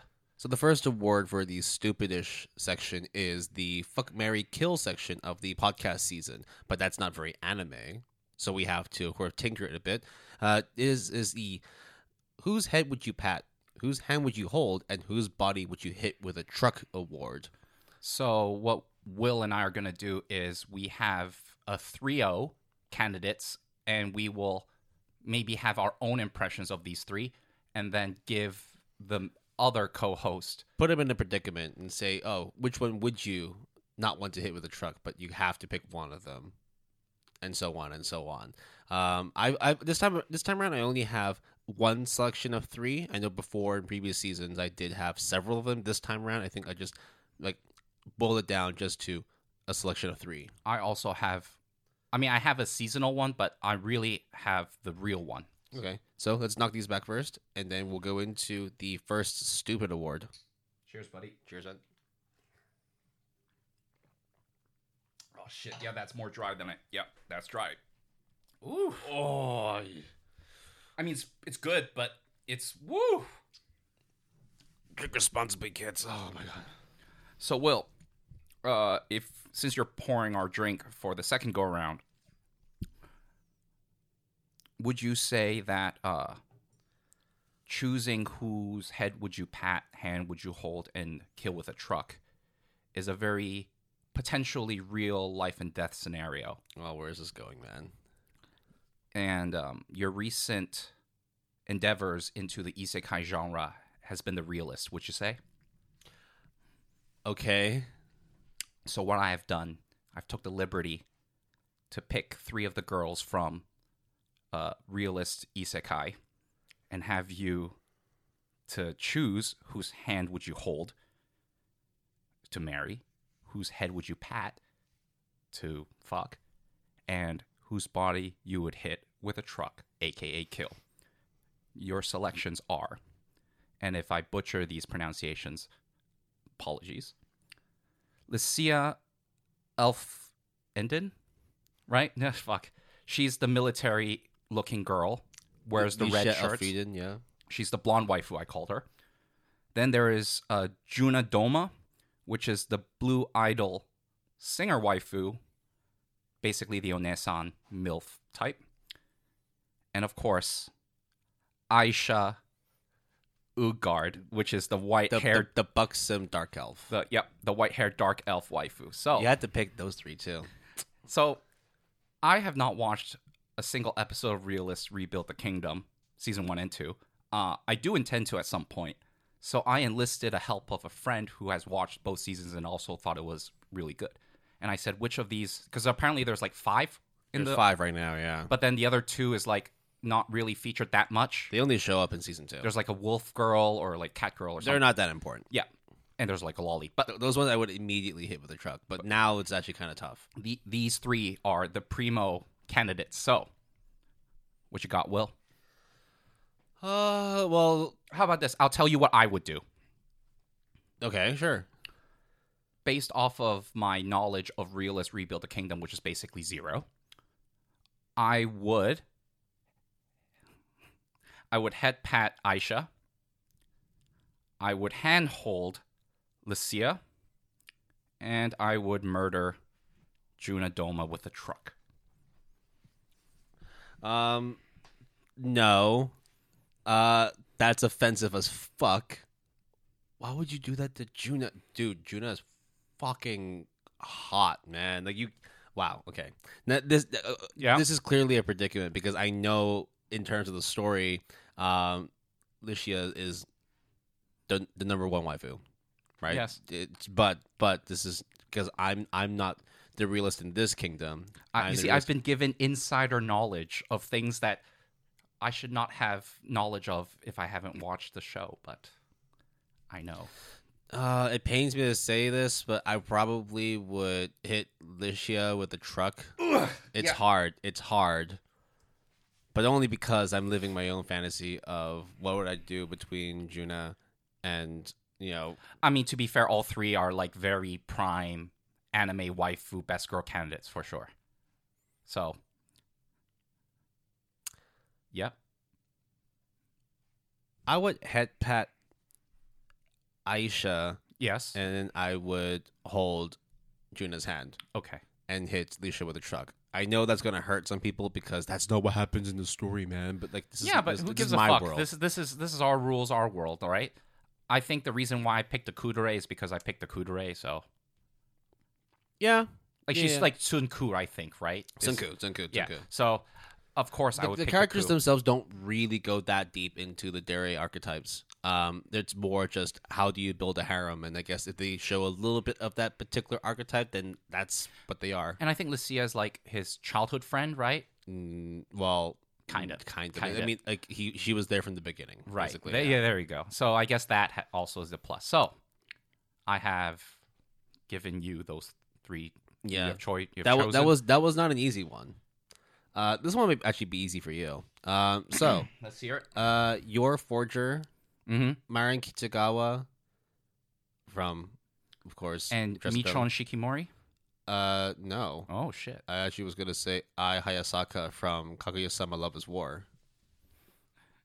I almost got 2 out of 3 correct. So what was the third one? The Kaguya-sama one? Ai Hayasaka. The butler maid. No, I know. I'm very aware. Blonde, too. Yeah. Okay. Okay, I got it. So. That was fast, okay. I would head pat Mari.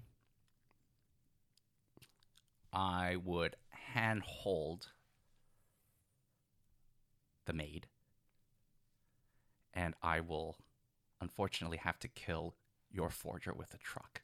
And I'll explain why. Wow, okay? Wait. You were very quick to say that you were going to hit her with a truck. What the fuck? I'll explain why. So. First of all three are good waifu best girl candidates, all right? Like, we've already established that, especially with Realist as well, right? Oh, man, my head hurts. Wow. So shit. The problem with your Forger, if we really like go all the way with it, is she ain't anybody you want to fuck with. As in, like, mess around with, because she will fuck you up, like, hurt you and kill you. And I think that's the deal breaker for me. Because even if she was unintentionally... I mean, we have seen it in already the anime of... her unintentionally harming people by accident that she really cares and treasures. And if it wasn't an anime, I might not live to tell the tale. So I would have to kill her with a truck. Marin, on the other hand, is, in my opinion, those kinds of high-minded dream waifus that, in my mind, is not practical in real life. So, but... her aesthetics, her attitude and everything, head pat. No problem. So that leaves the responsible Kudere, because of course, God, what the fuck, of course, Kuderes. I love Kuderes. I had to throw it in there. Like, of course, like, What'd you think was going to happen, guys? They can't hear you anymore, by the way, because you're speaking very, very far away from the microphone. I know. I'm on purpose. I didn't want to, say that. So no, actually, you actually don't register at all. That's this one. Well, okay. So what part didn't register? No, if fully registered, you're going to fucking kill your Forger with a truck. Yeah, okay. You monster. Yeah, but you fucking despicable piece of shit. Because she can murder me, man, by accident. That is your defense. I don't know if it holds up in court. It's like, oh, I think she can kill me, so I'm going to kill her first. Yeah, it was self-defense, man. From what? She's fucking terrifying. Oh, she's gonna take care of you no matter what. Don't worry about it. But she again, put her hand through a fucking pumpkin and broke it. I could do that. Yeah, sure you can. I could. I don't know how my hand would feel afterwards, but there'll be none. I would have to give you a prosthetic hand afterwards. Yes. So yeah. All right. So that's our picks for head pat, hand hold, and truck. Okay. Now the next one is the ELI 5, or the Explain Like I'm 5 award. Now, for those who have just signed in, have not taken part in our previous awards episodes before, the Explain Like I'm 5 award is essentially describing something that generally people would agree or would really, really like, but for some reason, either Jason or I don't agree with it, don't like it, or just don't understand it. I have a pretty straightforward one. What do you have for your? How many do you have actually? So it is based off of that Reddit, ELI5, subreddit. Yeah, ELI5. So I have two, or obviously a runner-up and a winner. I just have one. All right, let's hear it. Roll with your runner-up, and I'll do my winner, and you do your winner. The runner-up is bringing things back seems to be a very trendy thing nowadays.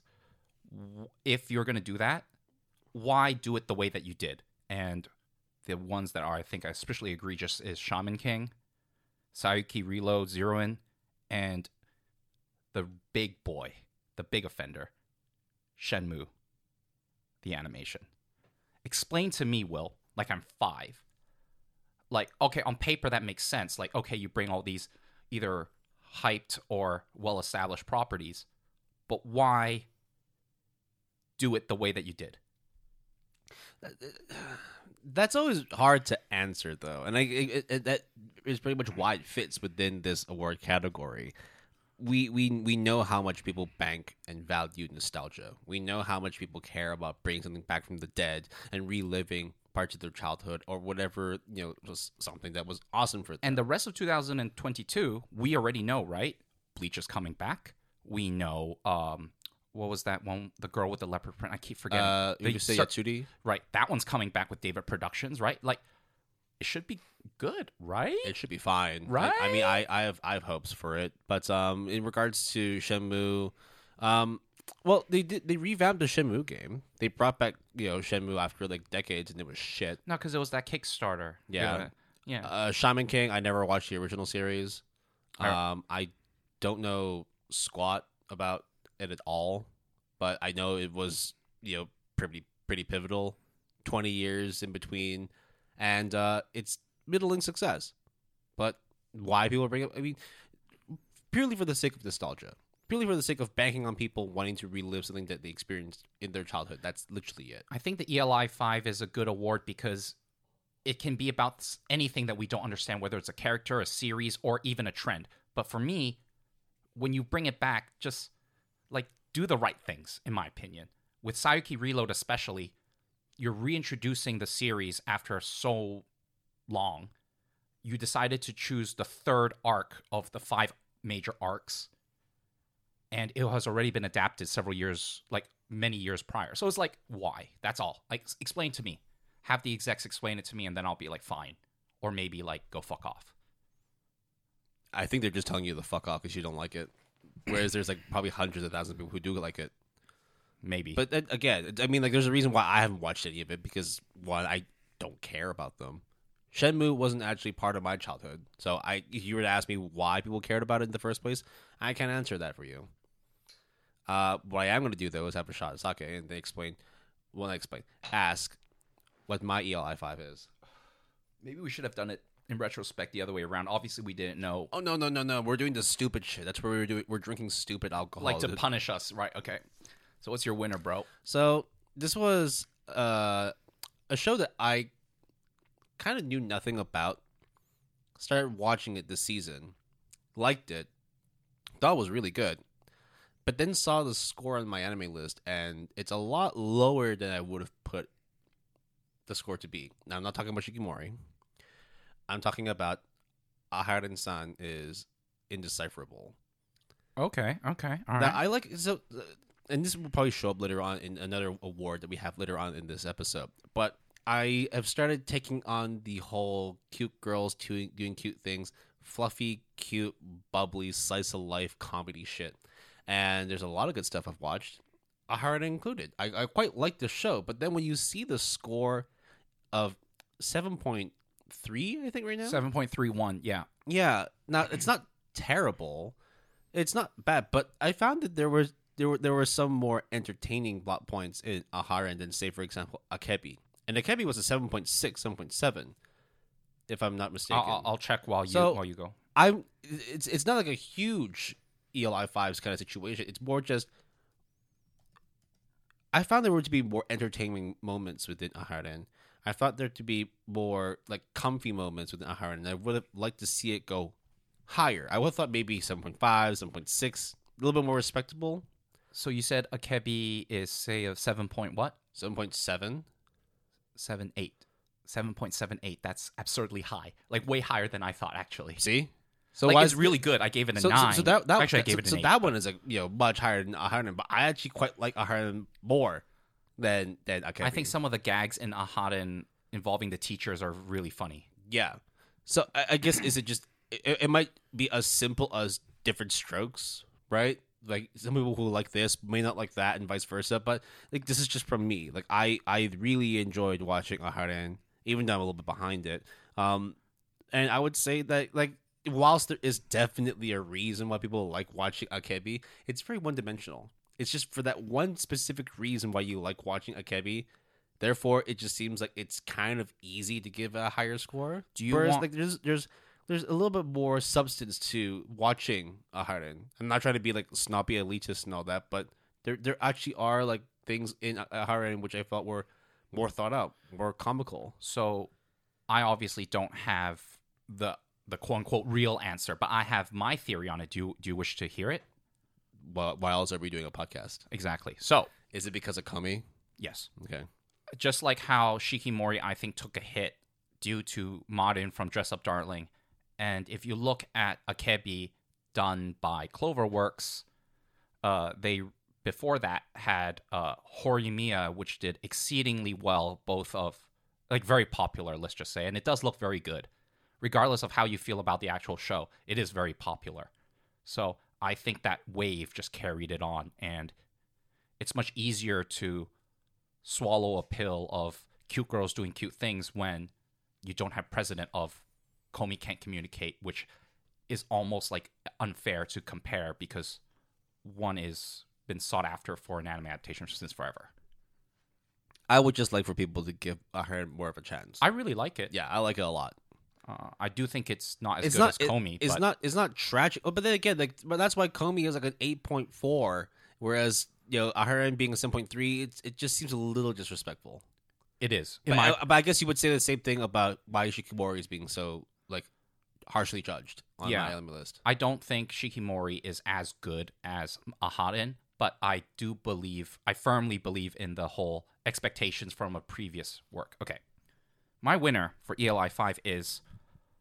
Well, why do seemingly terrible animes get second seasons? This is just a question every season, right? Why is it stuff like in another world my smartphone getting another season? Why is it like no? Because with that one I get it. I'm standing on 100 million lives. That one is less so. Yeah, but. What was it? Peter Grill got a second season. But that one at least I understand because it's just degenerate shit. But with like, what was it? Makebo Bomb or whatever got a second season. Remember that mecha anime that no one gave a shit about? Oh, I guess. But then, mm-hmm. So you're basically saying why do trash anime get sequels or like get greenlit for an additional season? It's not about trash animes as much as I do not see why you would renew it. With Peter Grill, for example, it's just degenerate ecchi shit. But at least I could be like, yeah, okay, there you go. It's what it's advertised. it's maybe money laundering. It's not money laundering. Tax fraud. Who knows? I don't know. Like, so explain it to me, guys. But the thing is, right? Like, there's always, whenever you look at like score distributions for my anime list, there's always enough of a chart for you to look at where, yes, it's very heavily weighted on like 5s, 6s, maybe some 7s. But there's always one or two people that give it a 9, even a 10. And we're talking shows that are like mid-5s, mid-6s.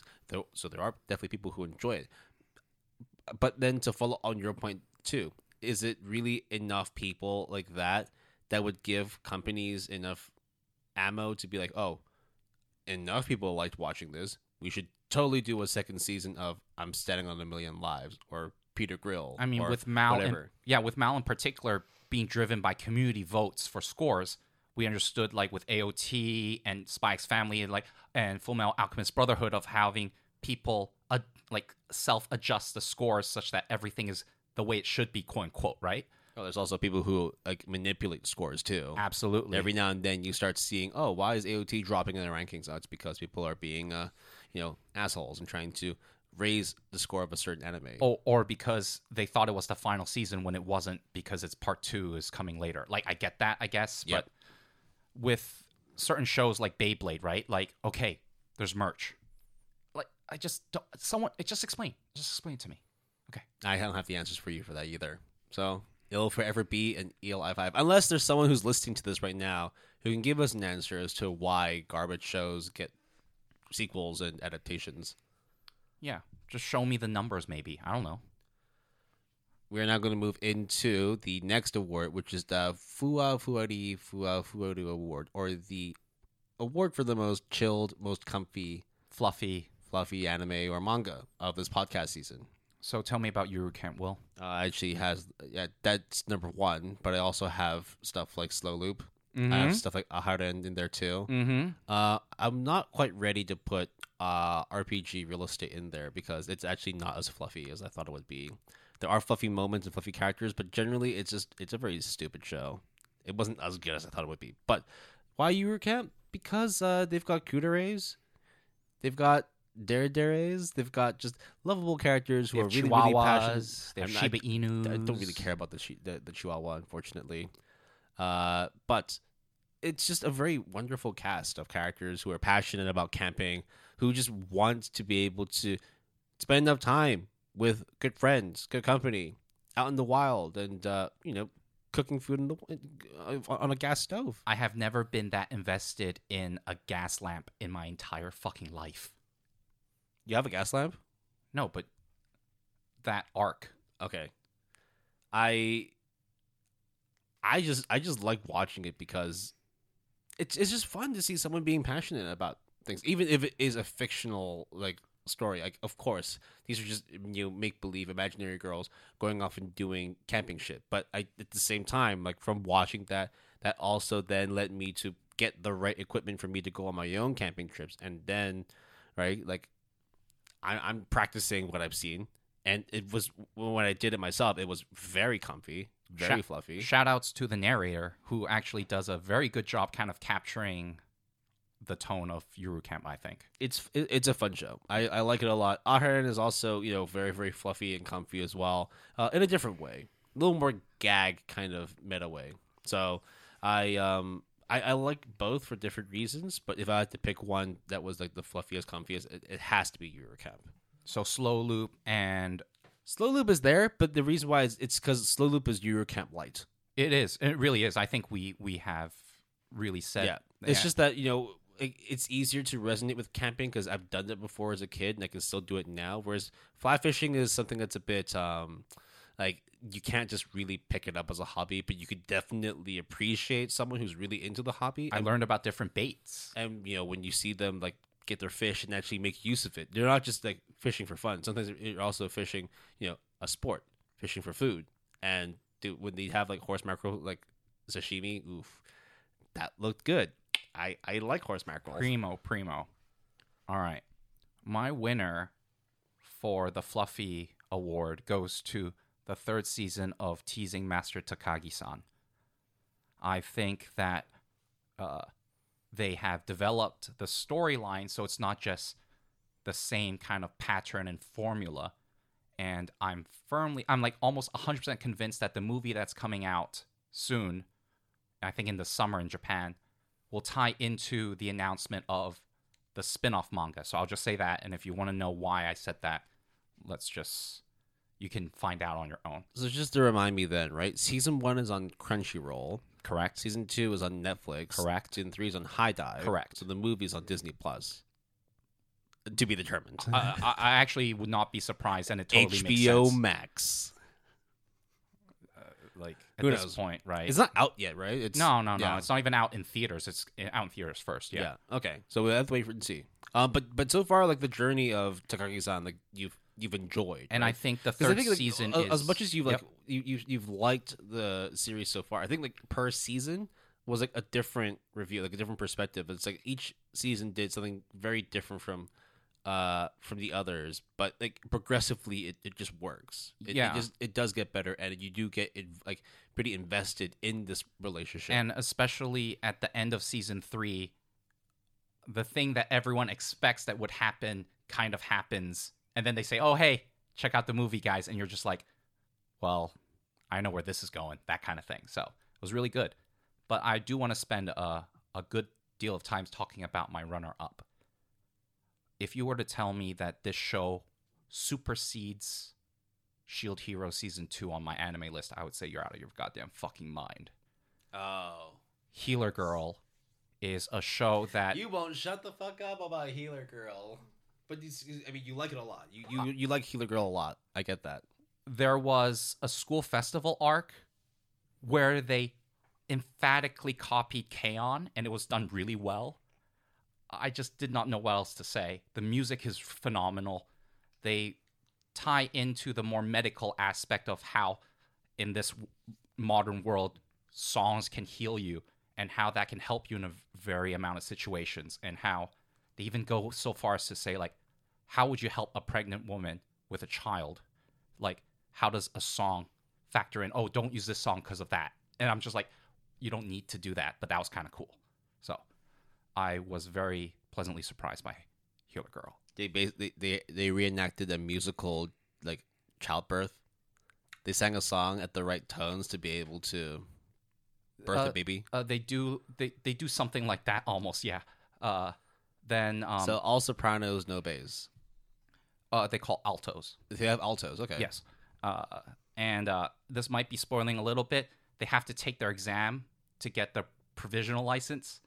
And the rest of the day after that exam, they speak like Disney princesses for the rest of the episode. I take it that there's nobody that's tone deaf in this series, huh? Absolutely not.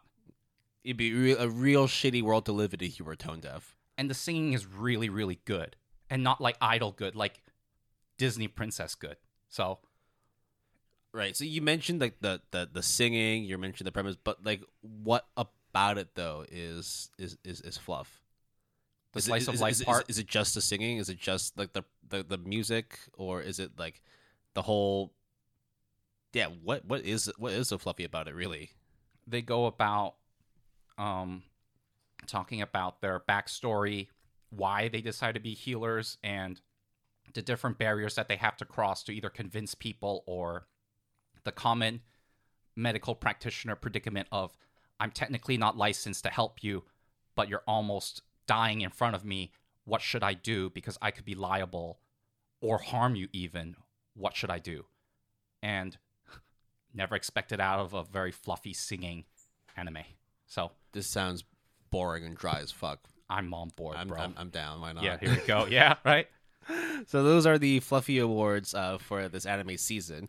Moving on to the next one, which is the other side, complete opposite side of the spectrum, nicknamed from Visual Prison. So thank you very much, Visual Prison. The Prison of Eternity and Cruelty Award, which is the most painstakingly edgy, dark, almost cold anime or manga of the season. I got one. My one's very straightforward. Mm-hmm. It's Kaiji. Got it. Yep. Makes sense. Yeah, no, there's just some really, really dark shit that happens in Kaiji. Not to say, this is like brutal and scary. Isn't it quite? It is quite brutal. I mean, brutal in the sense that it's not like visually brutal, but it's more when you think about the consequences of the games they play, or like what was needed to be able to even survive in the world. Yep. It's fucking disgusting sometimes what people can do to others. And hey, if loan sharks come after you, like. In real life, like it is really bad. They're just sharks. There's no loan sharks. They're just fucking sharks, man. They rip you apart. They will fucking like eviscerate you. And when you think you're up, you immediately get pegged down and realize you're not even close to reaching the summit. You're still at the foot of this disgusting cold mountain, and there's no way you're gonna survive, even if you get to the top. Because once you get to the top, best believe there's gonna be someone at the top waiting to push you back down again. My no contest winner is Tomodachi Game. For a multitude of reasons. First of all, it is the most cynical look at human nature. But before you go any further, right? How many episodes did you end up watching? Like 4 or 5. Does it get better after the first episode? Yes and no. I can go into why. It gets better as in the depravity of how asshole these people are. Increases, so I guess in that way it's actually interesting, and the story, if you can even call it that, progresses, and who's done it or who didn't mind games. But it's not like very visually appealing. It's just very whatever. Generally, just people are pieces of shit if they really want to be.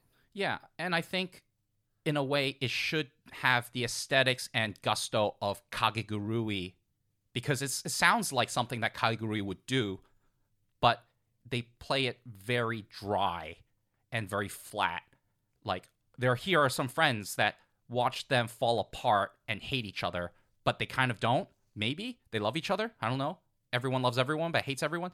Oh, wow, that's crazy. Like, it's just not very compelling to me. But edgy nonetheless, right? The amount of shit that people go through in that show and they inflict on each other is so unnecessary. To drive home the point that, hey, human beings can be fucking scum.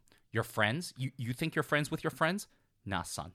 Yeah, I think my issue with it was just because there was like all these other kinds of shows, mangas that I've watched and read in the past that in the end, Tomodachi Game kind of just ranked a lot lower. Yeah, like Liar Game is infinitely better. Oh, it's amazing. I haven't seen that much of Alice in Borderlands, the live action, even though I think there's a second season announced. It's coming out soon, But the manga came out. I read it. It was like, good. It's good. It's great, yeah. Yeah. And it just boggles my mind that Tomodachi Game, even though I don't think there is an English release yet, has an 8-point-something for the manga. Oh, it's very, very, like, very highly rated. Very popular. And it seems like maybe later on there's more to the story, so I don't know. But at the moment, it's just edge with no substance. It's just terrible, honestly. So, yeah. Well, I mean, shout out to all the people that do like Tomodachi Game. But, if you like Tomodachi Game... ELI 5 me this. Yeah. Liar Game is way better. I'm sorry. It's definitely way better. All right. Yeah, we talked about some real sad shit. Let's just... let's not one back, and then we'll move on to the next award. Which one? What's the order, actually? Oh, God. Woo! The next one I have is the Thinking Man's Award, which is the anime or manga that provoked the most thought and discussion. Kotaro Lives Alone is the winner because I had Dennō Coil as my one. Oh, okay. Okay, let's talk about that. Dennō Coil is fun, actually. It's okay. It does take a little bit of time to get into, and it's like 22 episodes. It's right? 24. It's 2 curves. Yeah, oh, 2 curves. Yeah. So it's pretty much like what you imagine Digimon to be, but with more serious undertones. In that people actually do die. Like, yeah. Wait, what? Yeah, it's what? Yeah, Dennō Coil is pretty fucked, dude. What? Not as in like no major characters you know of. It's like people don't die, Dom. But the idea of death, the idea of loss and grief, the distortion of reality, all those kinds of plot points are very, very real in Dennō Coil. It's one of those shows where it's like it's kind of like Digimon, where it's definitely created and portrayed as a kid's show, but they don't treat kids as kids. They know damn well the kids are a lot smarter than they really are. And so they start introducing some really heavy topics that you wouldn't expect to see in the kid show. So Google Glass, the anime, the guy, the director and writer and script writer is legit with Dennō Coil. It's good. I fully vouch. I know you had your issues with Orbital Children. It really makes me mad in a bit because I knew that Dennō Coil was better in terms of pedigree, but I was like, hey, let's see the most modern thing. So yeah, it's good. Because it definitely taps into the idea of, like, reality. In a sense, we're watching, like, The Matrix, right? What's real, what's not? Are our lives really predetermined? Is there ways for us to break the mold and be free, so on and so forth? Dennō Coil taps into that as well. But you're asking these from the perspective of a child. There are issues, of course. You know, the fact that the kids are supposed to be only 10 and 11 years old, but they sound like they're adults. The way they talk is also very, very mature. So there is like some sort of jarring juxtaposition of what the characters are supposed to be, but the way that they think, it's like they're thinking way more mature beyond their years. As a side note, if I'm remembering what you said about Dennō Coil, didn't you also say that the character designs were very, like, one the same? Yes. So it's really hard to tell. There are times where it's like, I know that's the character's name, but that character looked exactly like another character. So you use the voice. Yeah. And so like you have to go back to the voices and the names, but it's like you can't remember them all because they're always like in the same frame. So like you can get actually pretty mixed up on who you're talking about. But those inconsistencies aside, you I think you could definitely find a lot of discussion to be had from watching Dennō Coil. It's very rich in its text. It's very, very deep. And look, had I watched it as a kid, watching it as an adult, I probably would have said the same questions. Why is this world so fucked up?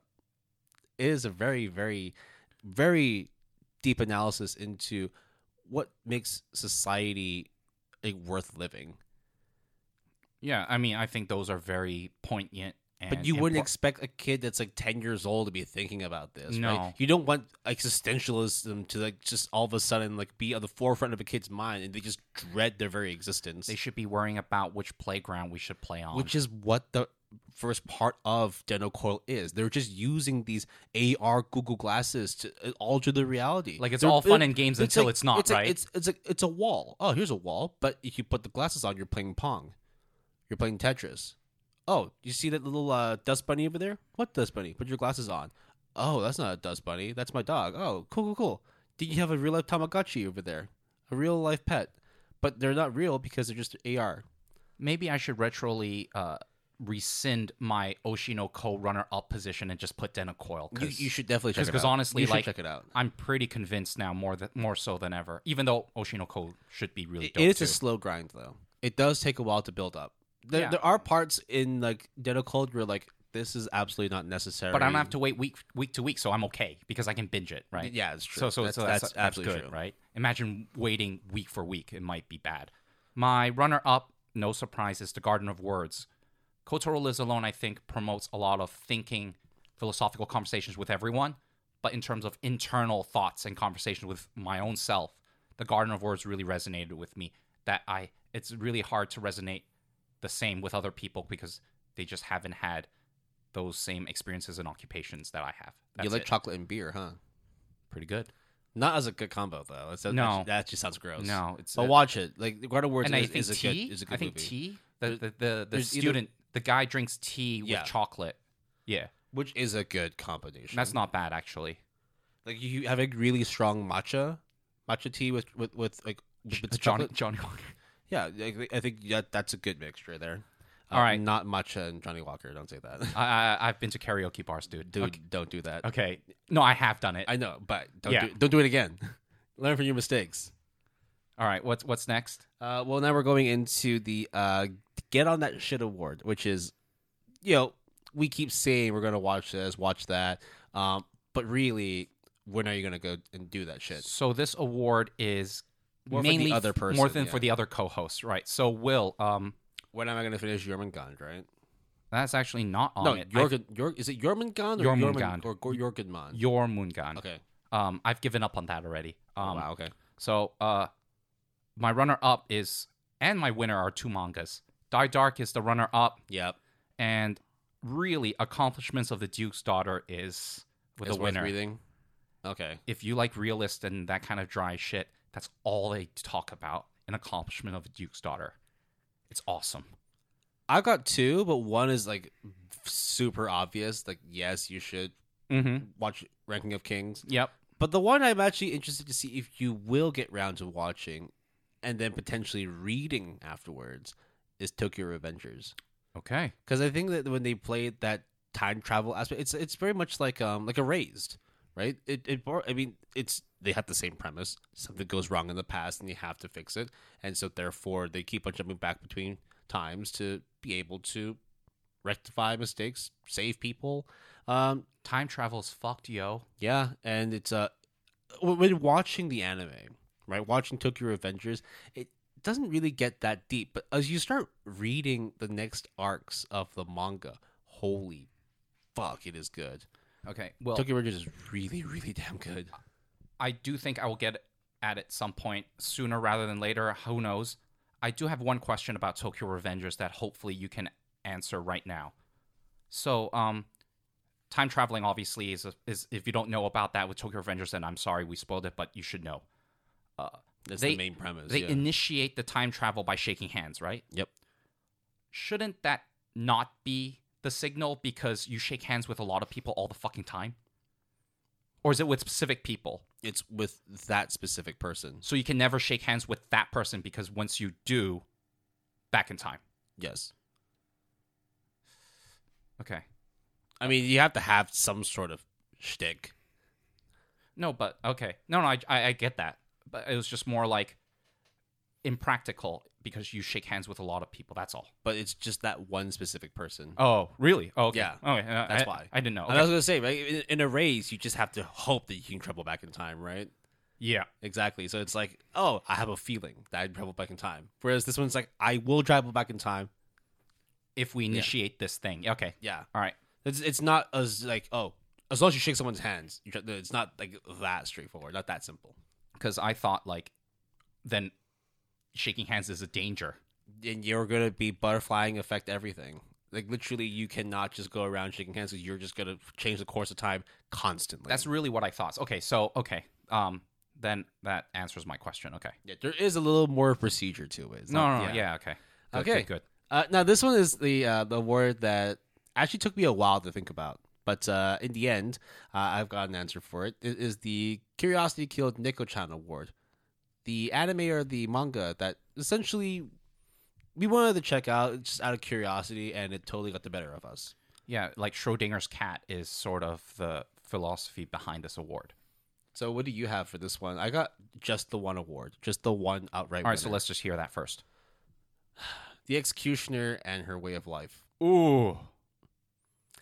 The spring 2022. Shoujo no Virgin Road or whatever. Shoujo no Virgin Road. So this was at the beginning of the spring season. You and I were... This is at a time when, you know, things were getting a little bit kind of messy in Hong Kong. We had to do home recordings. We watched your boy Kongming in the same day. That was also about those, hey, let's just watch it. That's why it got Best Discovery, right? Because it was just like, why would this be any good? Just check it out. Oh, actually, this is really fucking amazing. But before that, we watched The Executioner and Her Way of Life because, hey, the trailers kind of looked decent. It wasn't a bad studio that was doing it. It looked like it could be pretty good.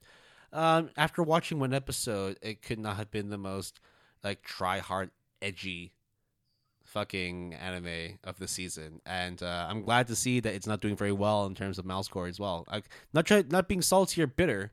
I just felt like this was something that could have been good.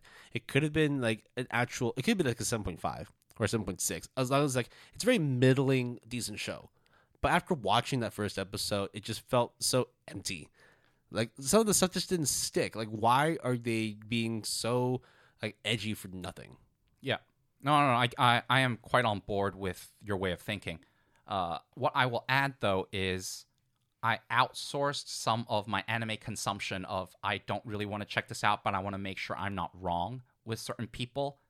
And the result that came back was Executioner and Her Way of Life, as well as, what was that other show? Shit, that I'm thinking of. Is it the Kunoichi one? No. Shit, now I have to look back. But anyways, it's better than, Otome Game, Mob Otome. Oh, that Trapped one. Trapped in a Mob Otome, Mob something, whatever. Mob Otome Isekai. the word on the street from this source, my insider source, it's better than you think. But with Mob, the manga is way, way better because the animation is shit. And Executioner actually ramps up quite a bit. So the score doesn't seem to be telling me that. Yeah, and then I'm like, yeah, but I actually said that exact same thing. And then this person very accurately told me, I told you to watch Banished from the Countryside. And what was your opinion? And I was like, well, fuck. Yeah. It was like a 6 point something, and I gave it an 8. Yeah, okay. So who knows? That's true. We're basing it off of one episode, but just from that one episode, it wasn't enough for me to carry on. Not everybody would give it the 3-episode rule or even a 1-episode rule, right? So who knows, right? Okay. My runner-up is Ghost in the Shell Standalone Complex 2045. It's a good show. It's not a good show, but it's a good show. I really wanted to like this show. I didn't. I was offended. I was hurt. I mean, if you take away the whole GITS thing, though, right? Like, would you at least say it was a decent show? It is a decent show. But then when you stick this is actually part of the Ghost in the Shell universe, that's when it's like, that's when it bothers me. I'm not trying to say that, hey, it is not a good show. Because the 3D is actually pretty good. It's extremely fluid, but when you add in Ghost in the Shell, in fact, if they just said some sort of cyberpunk genre thing, instead of saying Ghost in the Shell, I had expectations of what Ghost in the Shell was because you have the original movie, the sequel, Innocence, as well as Hello, Standalone Complex itself. It has a certain aura, philosophy, tone, and Standalone Complex 2045 had none of that to me. The only good thing that came out is the opening is pretty dope. Oh, the music is great. The music is really good. I also took the liberty to listen to the second opening, which was done by the same people who did the first opening, and equally dope, to be honest. So there's that. So that was your runner-up then. When the world is about to end, you can only think of, if I'm the only guy on Earth, I'll just fuck a shit ton of women. Bust a nut. That's the plot of World's End Harem. And the whole production thing of that show delayed and what it ended up looking like is so bad. It has zero redeeming factors, and I'm even including the degeneracy part of it. Because obviously that's the main appeal. The censoring is really fucking terrible. It's not even censoring. They just basically decided to black out the screen, but like in a very, very bad way. Like pixelated, like, hey, glitchy shit. And I'm just like, my dude. It took you how many months to do this? Like, it was delayed one whole season, yeah. Like, one whole cur's worth. Yeah. Like, fuck. Would you say this is, like, one of the biggest fails in anime? No, because then you're also giving World's End Harem itself a lot of credit, which you shouldn't. But it is, I mean, how are we giving it credit by saying it was one of the most tragic failures of anime that's come out? Like, acknowledging it doesn't mean we're paying in any respects, by the way. Okay, I see. Then, you know what I mean? I think it is trying to please both sides of being enough to air it. Because we look at it like a meme. It needs to be hentai. It has to just be hentai, hardcore. Like, just go all the way, bro. You will get more followers that way instead of what you got.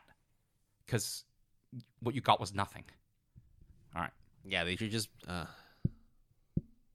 Would I still watch it if it was uncensored? Probably not, because it's still stupid. They should probably just gone down the redo of Healer track, right? Shall we go to that award? The undo of Healer, which is the bring this back to the blueprint, do the shit all over again, come back when you have a better product. This is for any anime or manga that we have consumed, and we felt that, look, it wasn't bad, but like you guys could have done a much, much better job. Yeah, maybe the source is really good, or maybe on paper all these things have it going for it, but then the finished product is terrible. In a way, it's not to say this is like the most disappointing. It's like, for sure, we have watched some stuff where it's like, bro, you just, like, you told me this is... It's not... Like, for example, like me, I didn't have Bubble for my award for this one. I didn't either. Which one do you have? Okay, so your runner-up was Bubble? No, I had... Runners-up was Bubble, but my main one was Ryman's Club. Okay, all right. Because you could see, right? Like, I mean, that was the whole reason why you just said, hey, you should watch the first episode. You could see the direction that Ryman was going. And if they didn't pitch so hard on the whole salaryman part where they're going around and selling drinks and just focus a bit more on, like, the actual sports of the series, there could have been a little bit more hype. There could have actually been a little bit more consistency of quality from episode 1 and beyond, but instead it just is like a slow trajectory down. What they should do is just take it back, take out all the parts where they're in the office and just, you know, giggling shits and all that. Like, just actually focus more on the badminton aspect. I know it's, you know, not necessarily like the whole premise of the show, but it's also the best part of the show. There was one episode, I think it was 4 or 5, which was the last episode that I watched, where I will spoil it because it's actually not that big of a spoiler. Main character working on a project proposal falls asleep in front of his computer and accidentally clicks delete instead of save, and then spends the rest of the episode trying to recover that proposal while also going to the next tournament bracket with this other company. And I was like, just go to the competition part. I don't care about you guys doing like physical humor, tripping over yourself, trying to solve things and bow in embarrassment. Like, that's just terrible shit. And they aren't good at doing that part. No. But they're really good at making like those badminton matches fucking exhilarating. I do think that first episode was rock solid. It was raw, but it was good. It was good. There's like parts where it's like, okay, some of the action sequences could be a bit better, but you can see what they're trying to do, and they do just enough for you to be like, "This is fantastic!" Like, I could. If this was the only thing I needed to watch, I could give it an 8 out of 10 right there, right then. But then when you watch more, it slowly deteriorates down to a 7, maybe a 6.5. It's not absolutely garbage, but there was so much that could have been done that I think if they just took this back, redid those scenes, added a bit more emphasis on the actual badminton part, you have a solid 7.5, 8 out of 10 show. I think you could. That's why I had Ryman's Club as a number 1. Bubble, I think they've done everything they could already. I don't think they can take it back and free, because it would just be a completely different experience. I think forever we should just look at Bubble and be like, this is a really good music video, but that's all it is.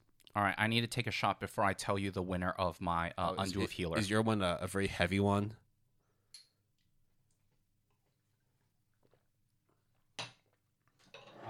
I'll finish the rest. Oh, fuck, dude. Because that's really it. Okay. Remind me that we shouldn't get this one. It's not bad, but wow. Requiem for a Rose King is my winner for Undo of Healer. I completely forgot about that one. This is a show that went from a source material of over an 8.0 on my anime list, also massively popular, the manga, into the worst seasonal anime. I think it was like a 5 point something right now. And they did 2 curs of it. So, holy shit. I mean, where do you start? Because like from day one when you were talking about it, you're like, there's actually, you know, a lot of influence from classic culture, classic literature, and I really think that, you know, if they take the time to build this, it'll be what's going on, who are these characters, why is this plot falling down? Yeah, because it talks about like Prince. Dude, do you see the manga score? The manga's actually really fucking good. What the fuck did they do with the anime? How did they do this? Dude, I'm watching more. I don't understand what's going on. Why is it so bad? Well, how could they do this to Requiem of Dream? Requiem of Rose King. So they. It is based on certain historical events like the Battle of the Roses. It has like that Romeo versus Juliet vibe. It talks about real life figures or dramatized like King Richard. I mean, spoiler alert, he becomes a king. He's a prince. And there's a lot of like androgynous nature of Richard himself versus a myriad of love interests, both homosexual and heterosexual. It is such a bad anime. Do you remember what the score for Rose King is right now on my anime list? What, the manga or the anime? Well, obviously the manga is an 8 something, right? It's I'm talking about 5.65 was the last time I checked. When was the last time you checked? Or was it 6.5? No. When was the last time you checked? Was it like a week ago, 2 weeks ago? I don't know. probably because it's a 5.49. Okay, there you go. But dude, it's like almost like 0.2 points down. Yeah, like it is so tragic. And they did two curves of it too. Like, so whenever you see these kinds of shows and the tags are like, there usually is like quite a few different tags with like these kinds of more ambitious shows. Like it's got action, drama, historical, shoujo, supernatural. That's quite a lot of heavy tags to have in there. That, to be fair, all those tags are accurate. But does it all come together though? No. Right? That's the problem. Where it's like you could be as overachieving as you want to be, but there has to be like an outcome to all those things put together. You can't just say, oh, this is like a wonderful shoujo supernatural shit. Because like, there are some really good supernatural shoujo series, right? But they have to come together. I got so mad. I read the first volume of the manga and I got even angrier. Because it was good? Because it was good. How do you feel about JC staff? They're the ones who made this this tragedy. Go fuck off for all I care. Although, if you're going to do Railgun, seems like you put all your money there. So, look. Just do what you do. Do what you do. Just don't fuck up Railgun. Look, you call Railgun S the second season, so it's second. Oh, Railgun T for the third, so Railgun F. Right? Well, I mean, they did a good job with Demon Girl, right? It's all right. Next Door? Yeah, it's good. No, it's not bad. It's all right. But they always, I mean, for every Demon Girl Next Door, they have, you know, her the executioner and her way of life. JC staff has this thing where it is extremely apparent to me where they put their budget with certain shows and not with certain shows. The thing is, right? Like they're perpetually like in the sevens. Demon Girl Next Door is 7.86. Yep. Realist is 7.47. Yep. Peter Grill is very, very terrible. Then you also have... But it's the ecchi thing, so... Then you also have House Husband, which is 7.52. But that one's... Which one's this one? Shinigami Pochan, the maid... Duke of Death. Oh, yeah. So that one is really popular, too. Has a second season announced. So, yeah, like... Yeah, that one's a 7.8. Aria. Arias are always good. Rock solid. But then you also have stuff like Wick Sauce. You have stuff like... Don't forget the main culprit, the season 2 of a certain show. That doesn't exist, right? No, it doesn't. Yeah. So you want JC staff to win. I like JC staff when they're good. When they're good, like when they make Shikugeki fucking good, right? When they do stuff like Realist, it works. But then they remind you that, you know, we can also do some really terrible shit. Here's the executioner, her way of life. Here's Rose King. It has to be budget allocations and talent allocation because they are a big and successful studio. They clearly have good works. So why are some of their works terrible? Maybe it's just like, oh, like, hey, everything's going well. You know, we're getting a new green light for Demon Girl Next Door because season 3 coming out. Oh, Railgun's doing really, really well. How do we ruin everything else? Why don't we release? Because we have no time and money and talent. Okay, well. And actually, like, yeah, the last episode of Rose King only came out like 3 weeks ago. It's still running. Yeah, it's still running right now. It's 2 curses. Yeah. So the score could actually get worse. Yeah. It's 5.49. It could go down to like a lower 5. Look, we live in a world where I thought Shield Hero would not be below a 7. I even said that on the podcast, and now it's like a 6.8 or whatever. It's scary how low Shield Hero is, but so I think... would you rather watch Shield Hero or Rose King? That's actually a good question because part of me wants to say Rose King, but I can't. It has to be Shield Hero. You were pretty pained when you were watching like Rose King, especially because you tried to enjoy it. Well, also with Shield Hero, I read the manga, so I kind of knew what to expect. I knew what to expect. I just didn't expect it to be this disappointing. With Rose King, I was really yelling at the screen and trying to be like that abuse victim to justify the abuse, to be like, no, but Rose King was really nice to me. There's a lot of potential. I can fix Rose King, you know, that kind of bullshit. Like, okay, I've gone on a bit about it. But it can be fixed, right? No. Clearly it didn't. Oh, well. Well, if you bring it back to the drawing board, maybe. Maybe.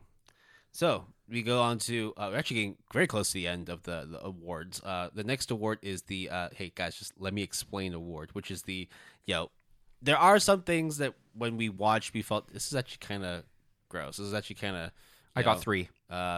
Shouldn't be watching this in public, but hey, no shame here. I'm not ashamed of it. Or like, hey, you just walked in on this.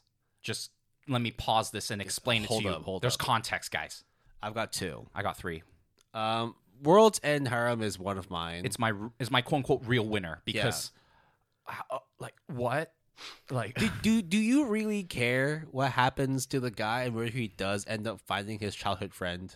No, because part of me does. I do actually hope that he finds it, but at the same time, it's also very, very, very pointedly clear that they don't give a fuck if he can find his childhood. Well, he also does not give a fuck, literally, too. He don't give no fucks. Like, that's what I don't understand, because if you really assume that you are in that position, I would do pretty much zero, or maybe like a little bit in the beginning of what this main character did, and then give up on it very soon after. But that's because he can't give up on his clean, pristine virgin penis. That's it. His virgin penis is only allowed for his childhood friend that he promised to love and care for, who just so happens to look exactly like the handler that takes care of him. Right. And she wants him to put his penis in her. And everyone else. And all the other women are like, it's a penis. Oh, give me your penis. That's literally what the show is. Like, it is so offensive on so many levels with so many demographics that at least you should do it trashy, but you didn't. So you just did it poorly. I understand that,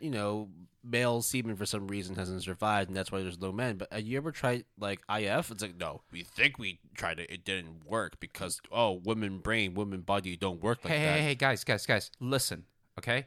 This virus kills all men. What should we call it? The man killing virus, bro. That is some next level 360 no scope.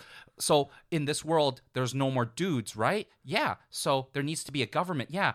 So there's like a United Nations, right, for representing different countries. What do you call it? UW. United Women. Like, fuck off. That is so lazy. In a way, I give them credit because that's the type of... This is what you expect in terms of porn/hentai level plot. Which is fine, except they don't go that direction. Right? Like, what you said is like 110% true. If they had just turned this into a hentai... it would absolutely be fine. They paid way too much attention to their shitty story and not turned it into the porno of the week with this different type of girl. This could have been, this generation's Bubble Black. Honestly, it could have been high probability if it was done well. But unfortunately, it's just like, this guy's just, he just wants to fuck his best friend. And the rest of years, people will have to say, guys, let me explain, okay? For World's End Harm. But...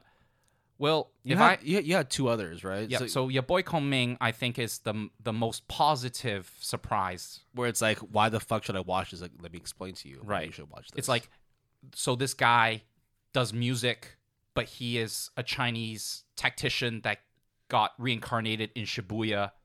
What the fuck does that mean? And then there's this girl who wants to be like a J-pop star, but now has to start a rap battle. And the opening apparently is really good. Who cares about openings? I skip openings. Oh, not this one. Yeah, exactly. Do not skip this one. But my runner-up for guys, let me explain, is Akebi Sailor Uniform, because there are some of those footages and scenes that are extremely lewd. It's edging, my bro. At that point, you're just like, this is just softcore porn. It's softcore lewd. Yeah, okay, yeah. Because it's not full-on lewd. Like Miru Tights, right? Like, but Miru Tights, it's like, it's very clear why people watch it. Whereas Akebi is a little bit different because it still goes for that air of innocence. It works, which makes it feel so wrong. Like, I have never seen 2 girls like splash water at each other in a pond and have it look that so innocent, but also so like, oh, I feel dirty watching this. Exactly, right? Or like, hey, it's raining, our clothes are wet, let's hang it up and dry. Yes, stereotypical scene, but it's done in such a way that you're just like, I better make sure no one else is around me. Hey, or else I'm doing this art project. I'm actually going to be taking photos. Mind if I use you as my test subject? Oh, sure, Jesus. No problem. Okay, yeah. Just stand over there. Cool. Now take your shoes off. What? Yeah, just see your natural beauty. Yeah. Now take your socks off. Let's see the contour of your lips type shit. Let me see your toes. Let me take the pictures of your toes. And here's the thing, right? They don't play it off as like horny girls. It's not sexual, but because of the way that they like angle the shots and then they portray them, it's just like, no, yo, like, it is purely sexual, but only to the viewers, because legitimately inside the anime, those girls are doing innocent shit, having fun, being innocent. But like, honestly, we're the creep for watching this shit, and the camera angles and the oh Jesus. It's a good show, though. Yeah, so, like, come on. It's like a very heartwarming show, people were like, why, dude? What the fuck's wrong with you? Like, just calm down. Just let me explain, guys. Yeah. All right. What's our next category? The one I actually had was... Yep. So I completely skipped Akebi. That's actually a really good shout. I actually had Blend S for my one. Good call. And it's not because, so much... like, maid cafes also have a certain negative connotation, right? And also, it's like, why would you watch this? Like, it's not even, like, an amazing show. It's a very middle-of-the-road 7.4. But the reason why I watched it is because of the memes. I just wanted to see the smile, sweet, statistic, surprise, the opening sequence. And then everything else was just like, like. So the opening is really good, but it's very memorable. I will give credit to Blend S that their One-san character is legitimately good or decent. Yeah. Right? Like. But there are parts of it too, where it's just like definitely, you know, no. I know. It's a little bit, bro, a little cultured, like Ero Manga Sensei cultured, right? Yeah. Okay, what's our next award? We're getting into the crunchy part now, which is You're on Thin Ice. You fucked this up again, and we can't forgive you. This is the anime or manga related thing. It could be news, it could be trend, it can even be a series that we just want no part of. We just want, just stop it, guys. It's enough. For me, it's just very, very straightforward. And I will double down a bit on it because I know there are people who would take offense to it, but cancel culture. It goes without saying that this is something that bleeds into any facet of life, whether it's like we've seen with anime, we've seen with live action, we've seen in like real life, right? Like who hasn't seen or heard what the fuck's been going on with, with the turds, right? Yeah, there you go.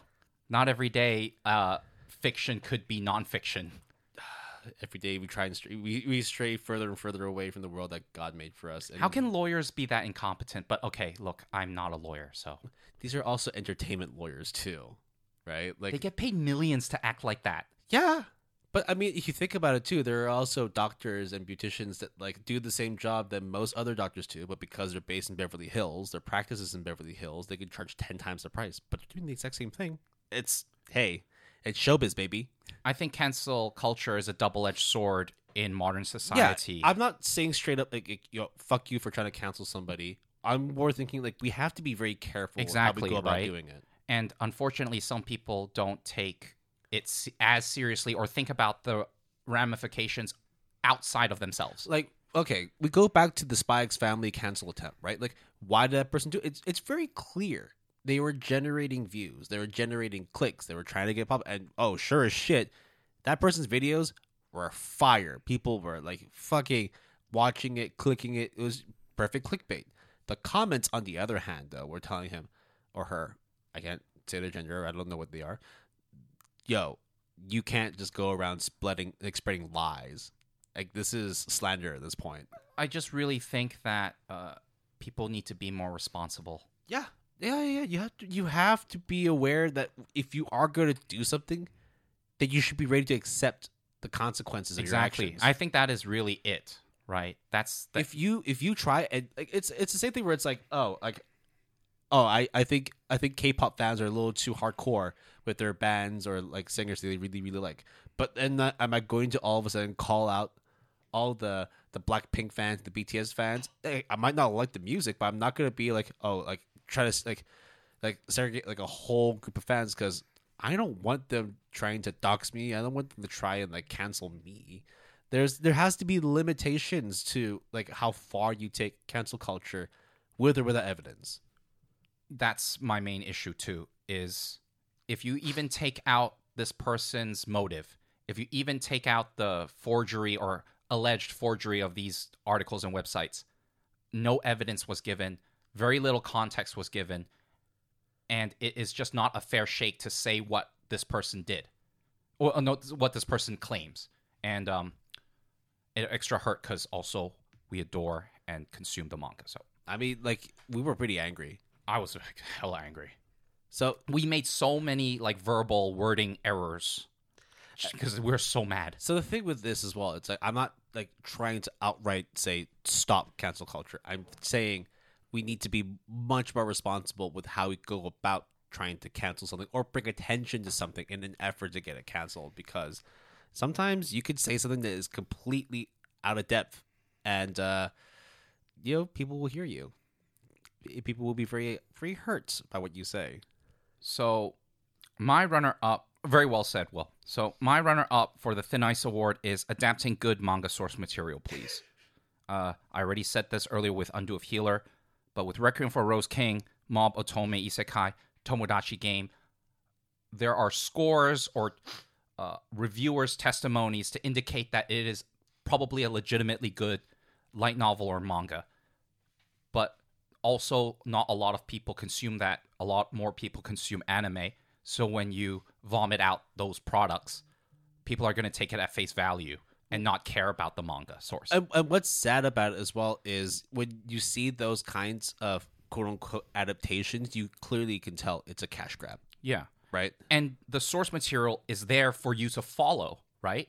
And also, when people say, oh, go read the light novel, go read the manga, that's better, a lot of people, including ourselves, is very easily not dissuaded by that notion, because we think that like that is all of a sudden a pass for the anime, which is actually a fair thing to say. I mean, like, unfortunately, I feel like we're in this day and age now where it's harder and harder to get something to be fully adapted. You know, like a lot of stuff, it's like you get the one season, you might get a follow-up second part or a second season, but to get something that is beyond 8-10 volumes and actually fully adapted to like the best of its ability, as loyal as it is, I don't know. And people tend to forget anime is used. Is it harder to find out? It is harder to find out. Yeah, and people tend to forget that anime is still used and originally was used to promote the source material to drum up excitement, so they don't always have to be renewed for season 3, 4, 5. Because their job is to increase sales of the light novel or manga or whatever. So just do better with these adaptations, because for all intents and purposes, the script is already written for you. Everything's laid out for you. It's true too, right? Like if you're adapting this to convince me to read the manga, but the adaptation is shit. Yeah, I'm not going to do that. I'm not going to read the manga. I'm not going to give something a second chance. Unless it's like, it's one of those like, oh, this was so bad, I need to see if the manga is better than the anime, because there are cases where it is like that. Yes, but I think it's a harder pill for people to swallow, whereas, oh, this won't get a second season even though I want it to. But it's cheap. It's cheap to be like make a very subpar product and then send out to people to convince you, oh, this is what we made, but you want the better stuff? Like Milo Monster is really good, and Milo Monster has ended the manga series, so if you like season 1 and hopefully for season 2, which won't happen, then you can read the manga. And Milo Monster, the anime, is good by itself. Yeah, that's my point. Okay, but Domestic Girlfriend, on the other hand, okay, so you win some, you lose some. But the winner for Thin Ice is the conversation of mid and sevens in anime and manga. I am extremely exhausted having this conversation of mid, or sevens being mid, or 5 is technically mid. You know, things like. And recently, it's just become more trendy to say mid. What we're moving towards now is being average is being bad, essentially. Because when you say something is mid being right in the middle of the road should never really be. It is the defining thing that sets between good and bad. But you see, the thing is that I don't think people even think of mid as middle. They think mid as like mediocre. That's what I mean. So now we're like slowly attaching more negative connotations to something that really just means middle of the road. But and we're, again, I'm being very pedantic about it. Yeah, and we use that term as well, mostly as a mocking thing, but we do use it, right? So we are perpetuating it. I mockingly say, oh, that's mid, bro. That's a fucking mid-ass show. Yeah, I definitely do that. But at the same time, it's also, I try to at least back up what I say by saying, this is a mid show, but it's still like something that's worth watching, or at least decent. It's mid because, right? But for others, we know a lot of people, they'll be like, if it's mid, it's bad. Or if it's mid, it's erring on the side of being bad rather than being like very average. Because some people could say average is bad. I mean, average is bad when you have so much to consume that are all exemplary and exceptional. And again, that's where the context is necessary as well. If you're saying like, oh, you have five shows, you're watching five seasonals right now. Oh, you should check out an unnamed sixth seasonal. Is it a mid show? Yeah, I'm not watching. Like, it. I think Demon Girl Next Door is an extremely good show. I do not think you will like it, or at least you don't have the taste that it is your thing. Not to say that your taste is worse or Demon Girl is better or worse. Well, it's just different, right? It's also why, like, I would tell you to watch Ranking of Kings, but I would never tell you to watch Kaiji because I know Kaiji isn't your thing. Right. Like, that's why I lean more towards the fluffy, wholesome shit because that's just what I'm into. But that doesn't mean that the edgy stuff is bad either. Yeah. Right? But, well, let's bring this back to the whole discussion of mid, right? Yep. It's a very easy word to throw out. That's the other thing, too, with cancel culture as well, right? It is so easy to throw out that tweet, throw out that TikTok, to just say, distill a lot of people's hard work, regardless of the quality of the work, distilled down to one very, like, not nice thing to say. And, of course, as reviewers or critics, that's your job to give a score or your opinion. But it's more than a score, more than a number. You should give context. And when you just say it's mid, immediately I think a lot of people will just be done with that conversation, be like, oh, I understand, that's it. It's either done with that conversation or they're done with you. Because if you're just so quick to throw out the mid word, then it's like, well, then what do you really think about other stuff if everything is so mid to you? Or you're so quick to judge something as mid. There are certain anti-tubers where, like, I feel like they throw the word out a bit too casually. It's like hipster, and at that point, anti-mainstream. Like, for me, it's like I see them as a personality, no doubt. But when it comes to judging their taste in anime or manga, like, I don't take it as seriously anymore because if they're so quick to say, oh, that's mid, this is mid, that's not good, that's mid, it's like, but they never give me explanations as to why, then I'll watch you for entertainment. I won't watch you for information. So for movie critics like Roger Ebert, rest in peace, and a lot of other of these people, when they say things are compelling or visceral or video game reviews, it just flies through me now, even though I do use those terms. But hopefully I would give context to why I would say that. But it is so easy to say that nowadays with certain products. All right, so what's our next thing? The biggest asshole of the anime and manga season. Akito Soma Award, right? Yes. I have one. Named after Akito Soma from Fruits Basket. What you got? Time. Time has been the biggest villain of this season. The GAP. Oh, that actually is really good. Because, holy fuck, I have had no time to watch anything or read anything. I mean, earlier when we were having our lunch, we were talking about how much manga I have to read, and also, for both of us, how many seasonals we have to wrap up. I'm only halfway through the seasons right now. I'm at least 3 or 4 episodes behind multiple seasonals. And then, guess what? We're 3 weeks away from summer starting. Yep. So, like, we it's just hard, man. And we have to finalize our seasonal bet too, which is. We have to maintain our jobs. We have socials to look into as well. We have family stuff we need to look into. We have work stuff we need to balance out. And there's like COVID in the background, kind of. COVID definitely made things really, really annoying. Yes. Right. So, like, when we would have been able to just go straight to the office, record stuff. No, now it's more like we got to re-coordinate where we're going to meet up, how we're going to do this. Our setups are different, and sometimes we may need to do stuff online. That's why, like, if we just had a little bit more time in the week, a little more hassle-free time, right? Then, hey, look, maybe I'd be watching 1 or 2 more episodes of anime every week.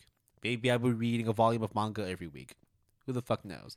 I would like to have some more time, though, for sure. So my winner is Antarcticite 1 for the Spy X Family cancel culture from BP6, right?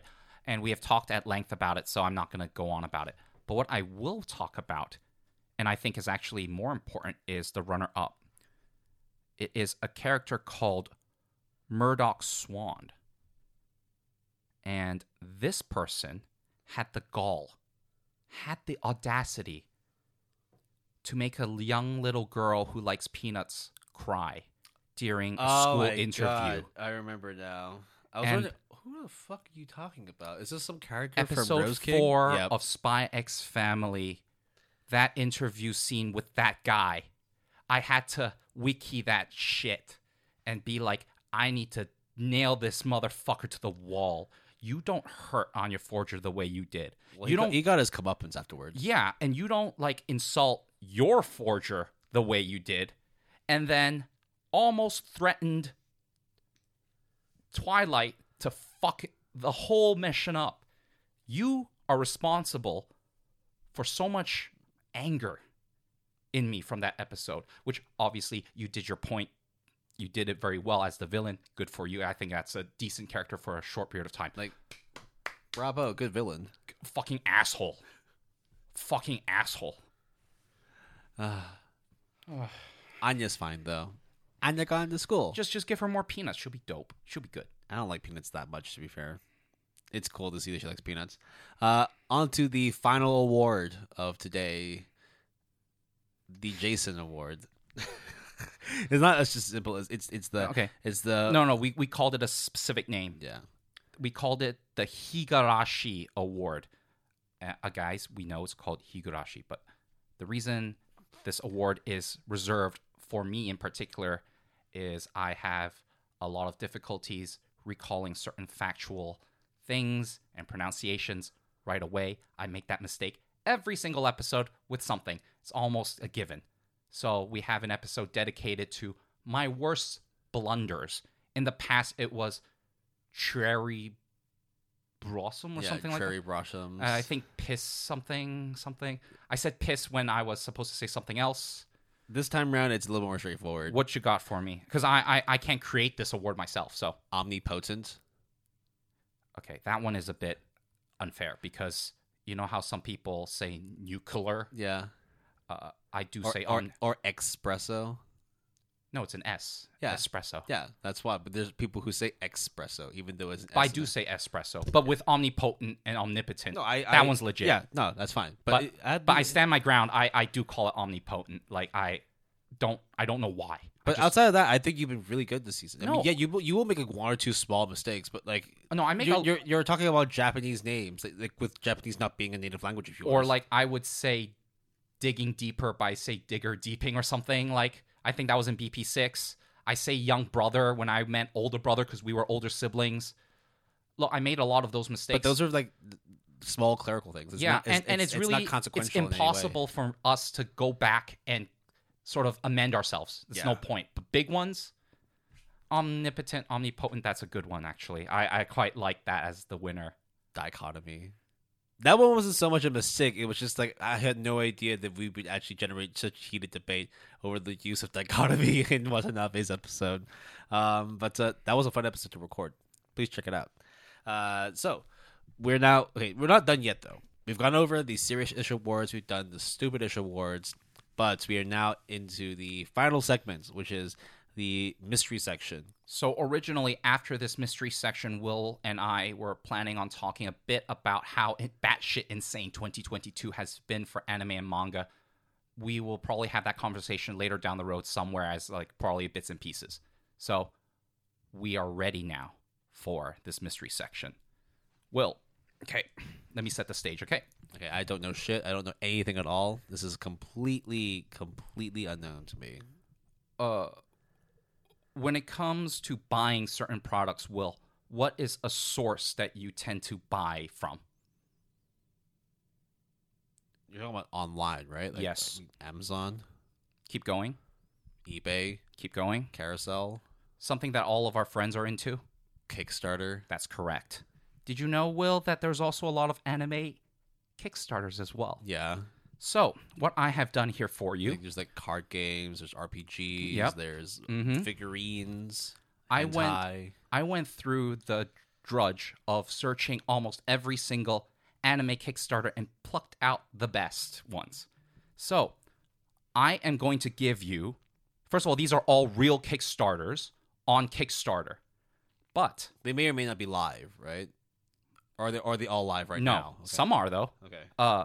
But I can tell you what I need you to do is first say whether or not they're funded or not. So that's the easy one, right? Funded or not funded. Then if you want extra points, either tell me something about what was the goal amount that they want how many percent or how much money they ended up raising or how many backers. Like all like that those are like the bonus general points. Information, okay. Yeah.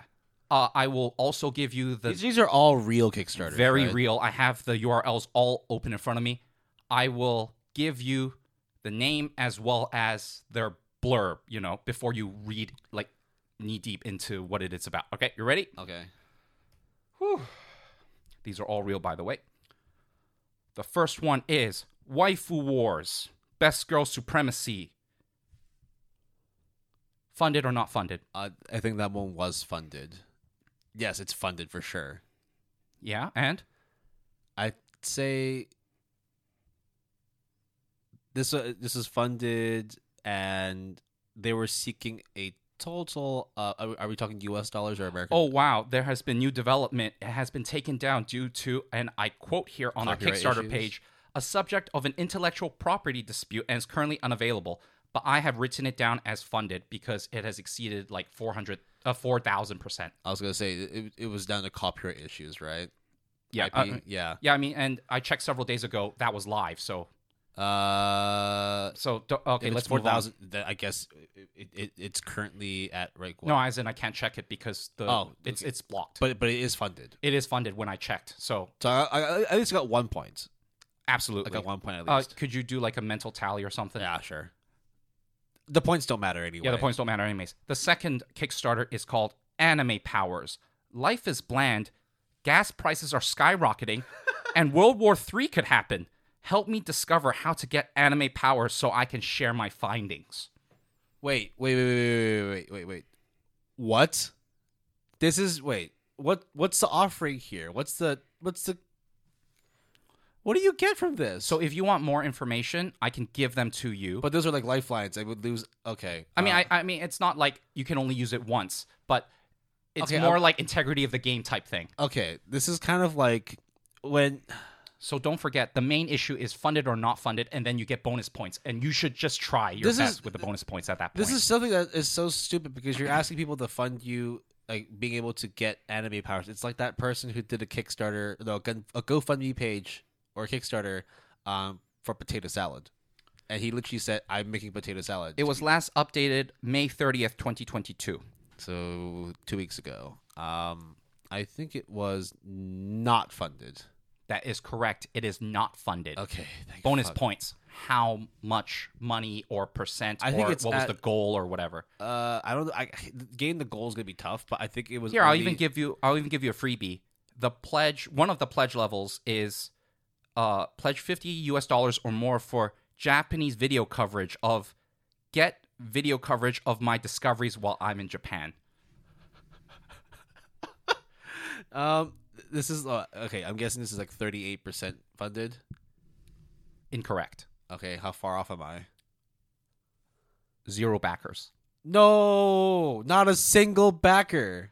The project funding was not reached on Monday, May 30th, 2022 at 11:33 a.m.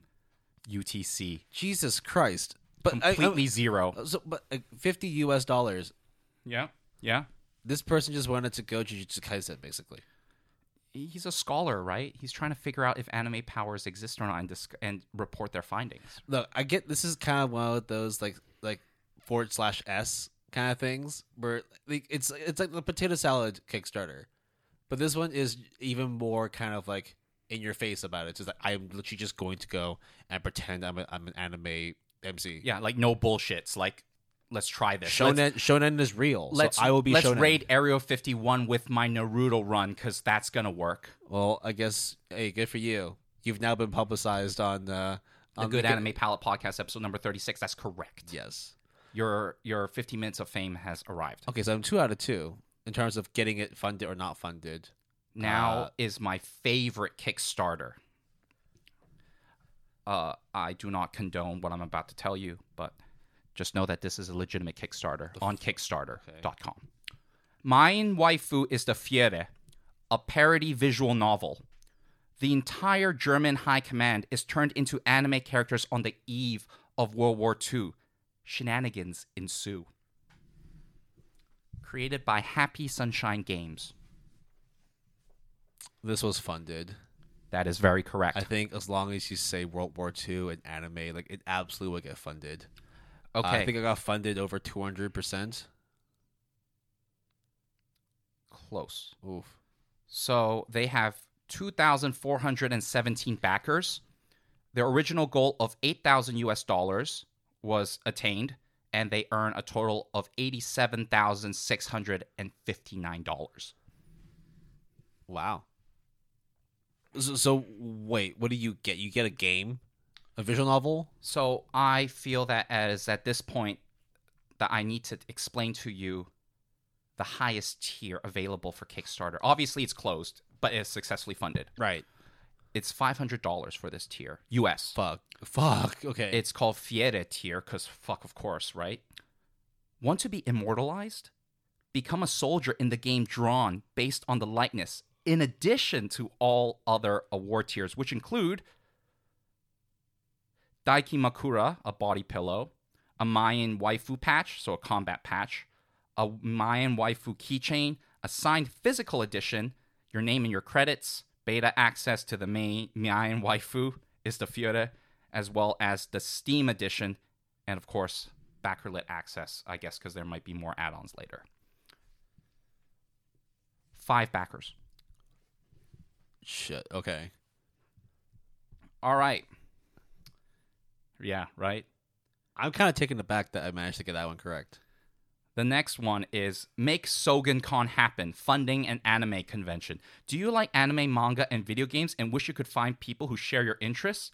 Support SogenCon and make new friends. SogenCon?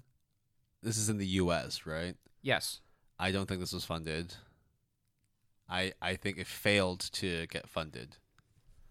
That is incorrect. Oh, shit. There's 109 backers.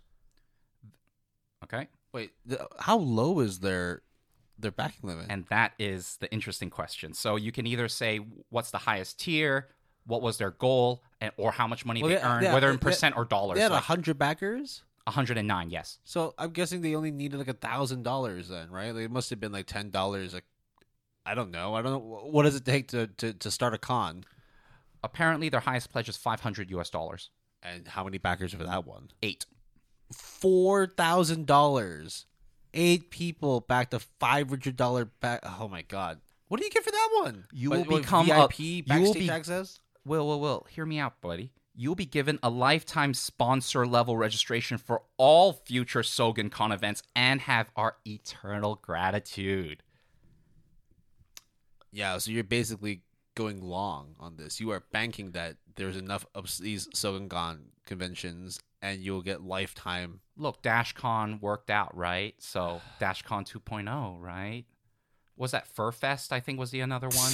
That was furries, and it was just like crazy shit that happened. $15,000 was their goal. It was attained $15,606. So just about. Wow, congrats. That's how much it costs to run a con? Okay. I mean, if you want to con people, then yeah, sure. Yeah, Jesus.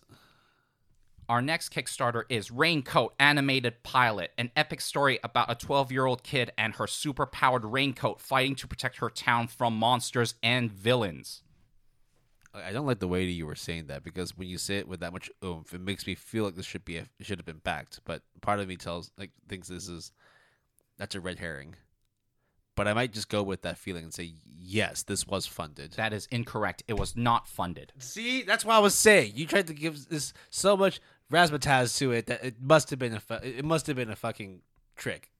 How far off was it from getting funded? 15% of $10,000. So I almost got there. So it only made $8,500. No one pledged the highest tier of $1,500 or more. This tier includes an exclusive viewing of the completed pilot, 2 special thanks. Oh, not just one, but 2. A printed postcard, exclusive producer credit in the pilot, 2 posters, museum digital art book for some fucking reason, Raincoat special edition hardcover, soundtrack with bonus tracks, 2x infinite rare, like why is it rare? Raincoat Origins manga, quote-unquote, limited amount, exclusive viewing of the full original Raincoat Senior short, 3 fairy grade novelty trading card packs, 2 Raincoat one-of-a-kind character art, appearance in the pilot, I guess, as like an anime character, and a personal call from the creator of Raincoat itself. No one took this tier. For $1,500, that sounds like it could have been decent, but I don't know shit about this Kickstarter, so I'm happy I was staying far away from it. How many more we got? I got a bunch. It's just, when do you want to cancel? When I want to stop backing these Kickstarters? Yeah, when do you want to bail out? I'll do one more. Do one more for now. Shit. One more? Fuck. I have to think then. Hold on. Because you got me with that Raincoat one. I was really thinking it wasn't funded, but there's just something that's like, maybe that's the trick. Maybe I should just... On Kickstarter.com is a Kickstarter called Ahegao, a spicy memory game in a booster pack. Last updated February 7th, 2022. Wow, 4 months. Ahegao... What's this, like a... It was funded, right? Surely it must be funded. It's Ahegao. Nope. What? Guess how much they asked for. $20,000? Nope. How far off am I? Way, way off. You have to go in the other direction, my guy. Go lower. Oh. Standards are lower here these days. What? Okay, fine. $10,000? Even lower, my guy. $5,000? $800 US. The total amount that was funded is, and I quote, 2 backers only for the pledge of $25 US or more for the 3 booster pack bundle. It is 3 Ahegao booster packs. Each booster pack contains 18 cards, 1 load token card, 12 normal cards, same in every pack, 5 alternate art and Ahegao double piece cards.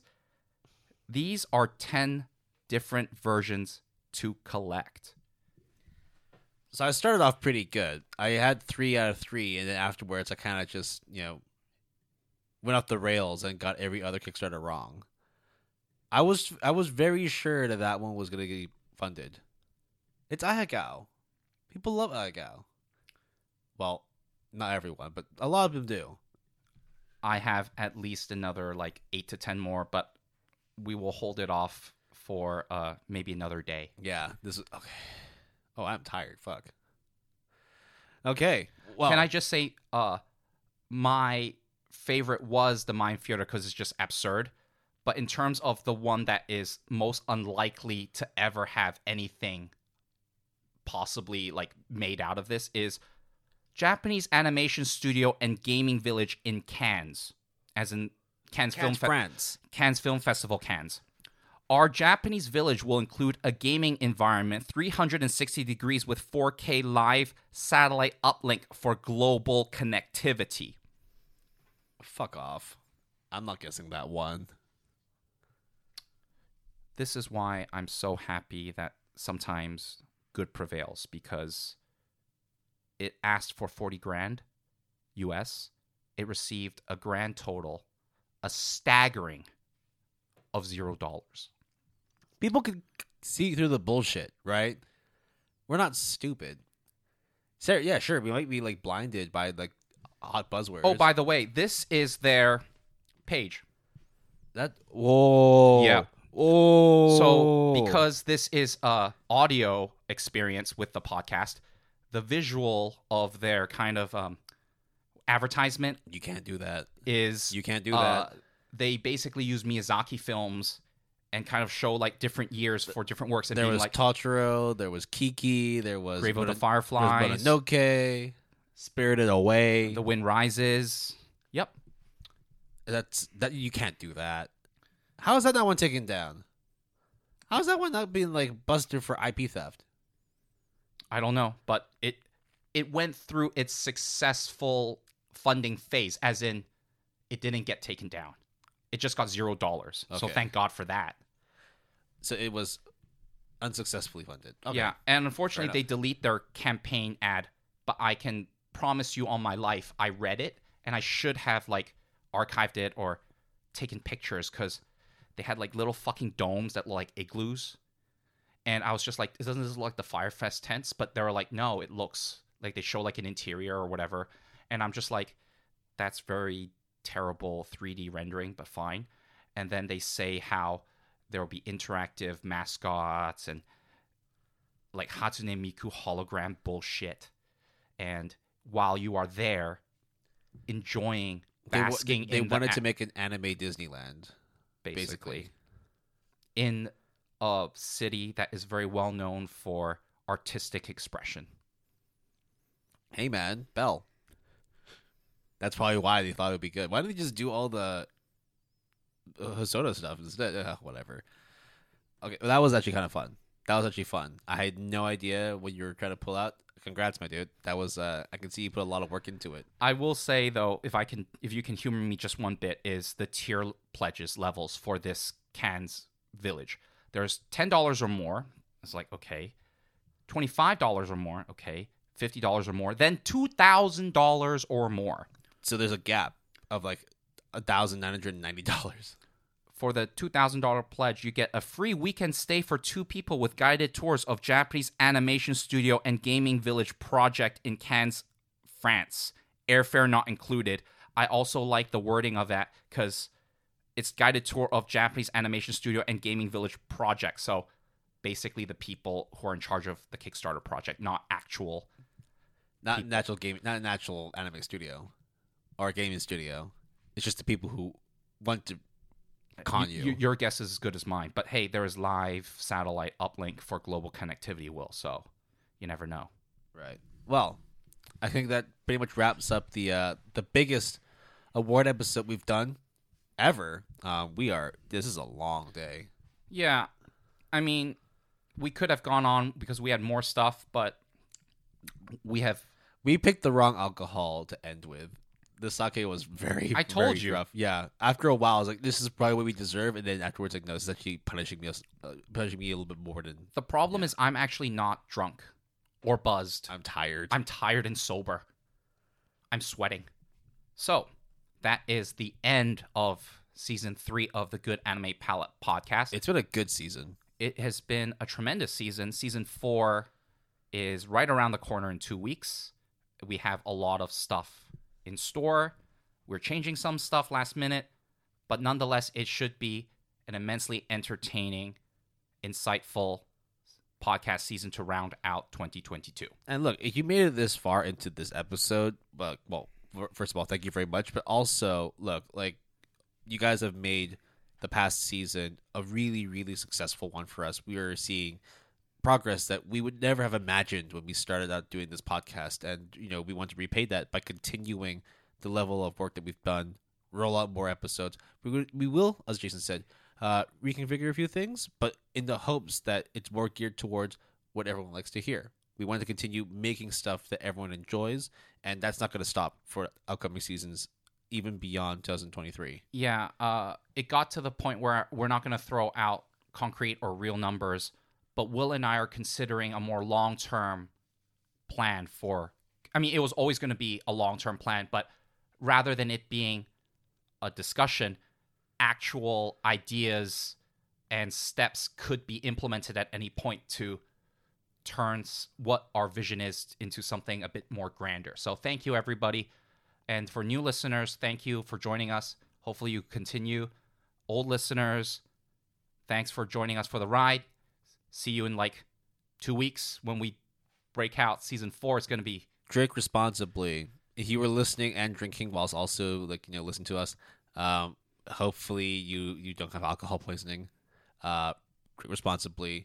And also remember to balance out your alcohol with anime, right? Or manga. So we're going to sign off. We're going to take a quick break in terms of just making sure we're getting everything ready for Season 4. It's going to roll out just as scheduled. Nothing's going to change there. And hopefully, you'll get to enjoy more fruits of our labor. Yeah. Because we are genuinely excited to see what Season 4 brings for everybody. Yeah, and if you have good or bad things to say about our show or us in particular, honestly, right now, all we want is just more opinions, more takes on different things, so we know how to, you know, do a show that both you will enjoy and that we will enjoy making. Just get on Discord and talk some shit with us. Drop us a Facebook message. Some people have been doing that already, and hopefully there'll be many more to come. So the last time that I would do the housekeeping for Season 3, and also the last time that I would retire our current housekeeping script, because funny enough, housekeeping script 2.0 is a legitimate thing, Will, and I've just broke that to you for the first time right now. But you can always reach us through our Gmail, gapalette@gmail.com. That's gapalette@gmail.com, all lowercase, all one word. You can contact us on Twitter using the handle @PaletteGood. That's capital P and capital G, all one word. We have a Facebook page, www.facebook.com/PaletteGood, capital P, capital G, all one word. We also have a Discord, and we encourage you to check it out. We also have a Mao Club, and we have a website that we update quite a bit, and we encourage you to check it out at www.goodanimepalette.com. And now, because we have received numerous opinions on this, Will and I have the URLs for goodanimepalette.net, PALETTE, as well as the .com and .net for Good Anime Palette, PALATE. So you can't hide from us, is what we're saying. Music credits for this episode. Our intro music is No Cry by Fashion. I love the song. It's a good song. Our break music is Be Right There by Omie, and our outro music is Future Vibes by Kyo. Our music was provided courtesy of EpidemicSound.com and will continue for Season 4. If you're interested in using Epidemic Sound as a service, we will have a referral link for you that's provided in the show description. I'm psyched for new themes, Will. I think next time when you're buying sake and the person tells you, trust me, a $98 bottle or like a $12 bottle of sake is good, don't listen to them. This was not a good sake. It's all right, but it is not what we want. Yeah. But what we do want is to continue working on more and more topics and discussions for the Get Anime Palette podcast. So thank you all again for listening to a wonderful season. We can't wait to bring Season 4 to you. Until then, we're all going to get a nice long break. Everyone enjoy your weekends or whatever you have coming up for you. We'll catch you all very, very soon. Later.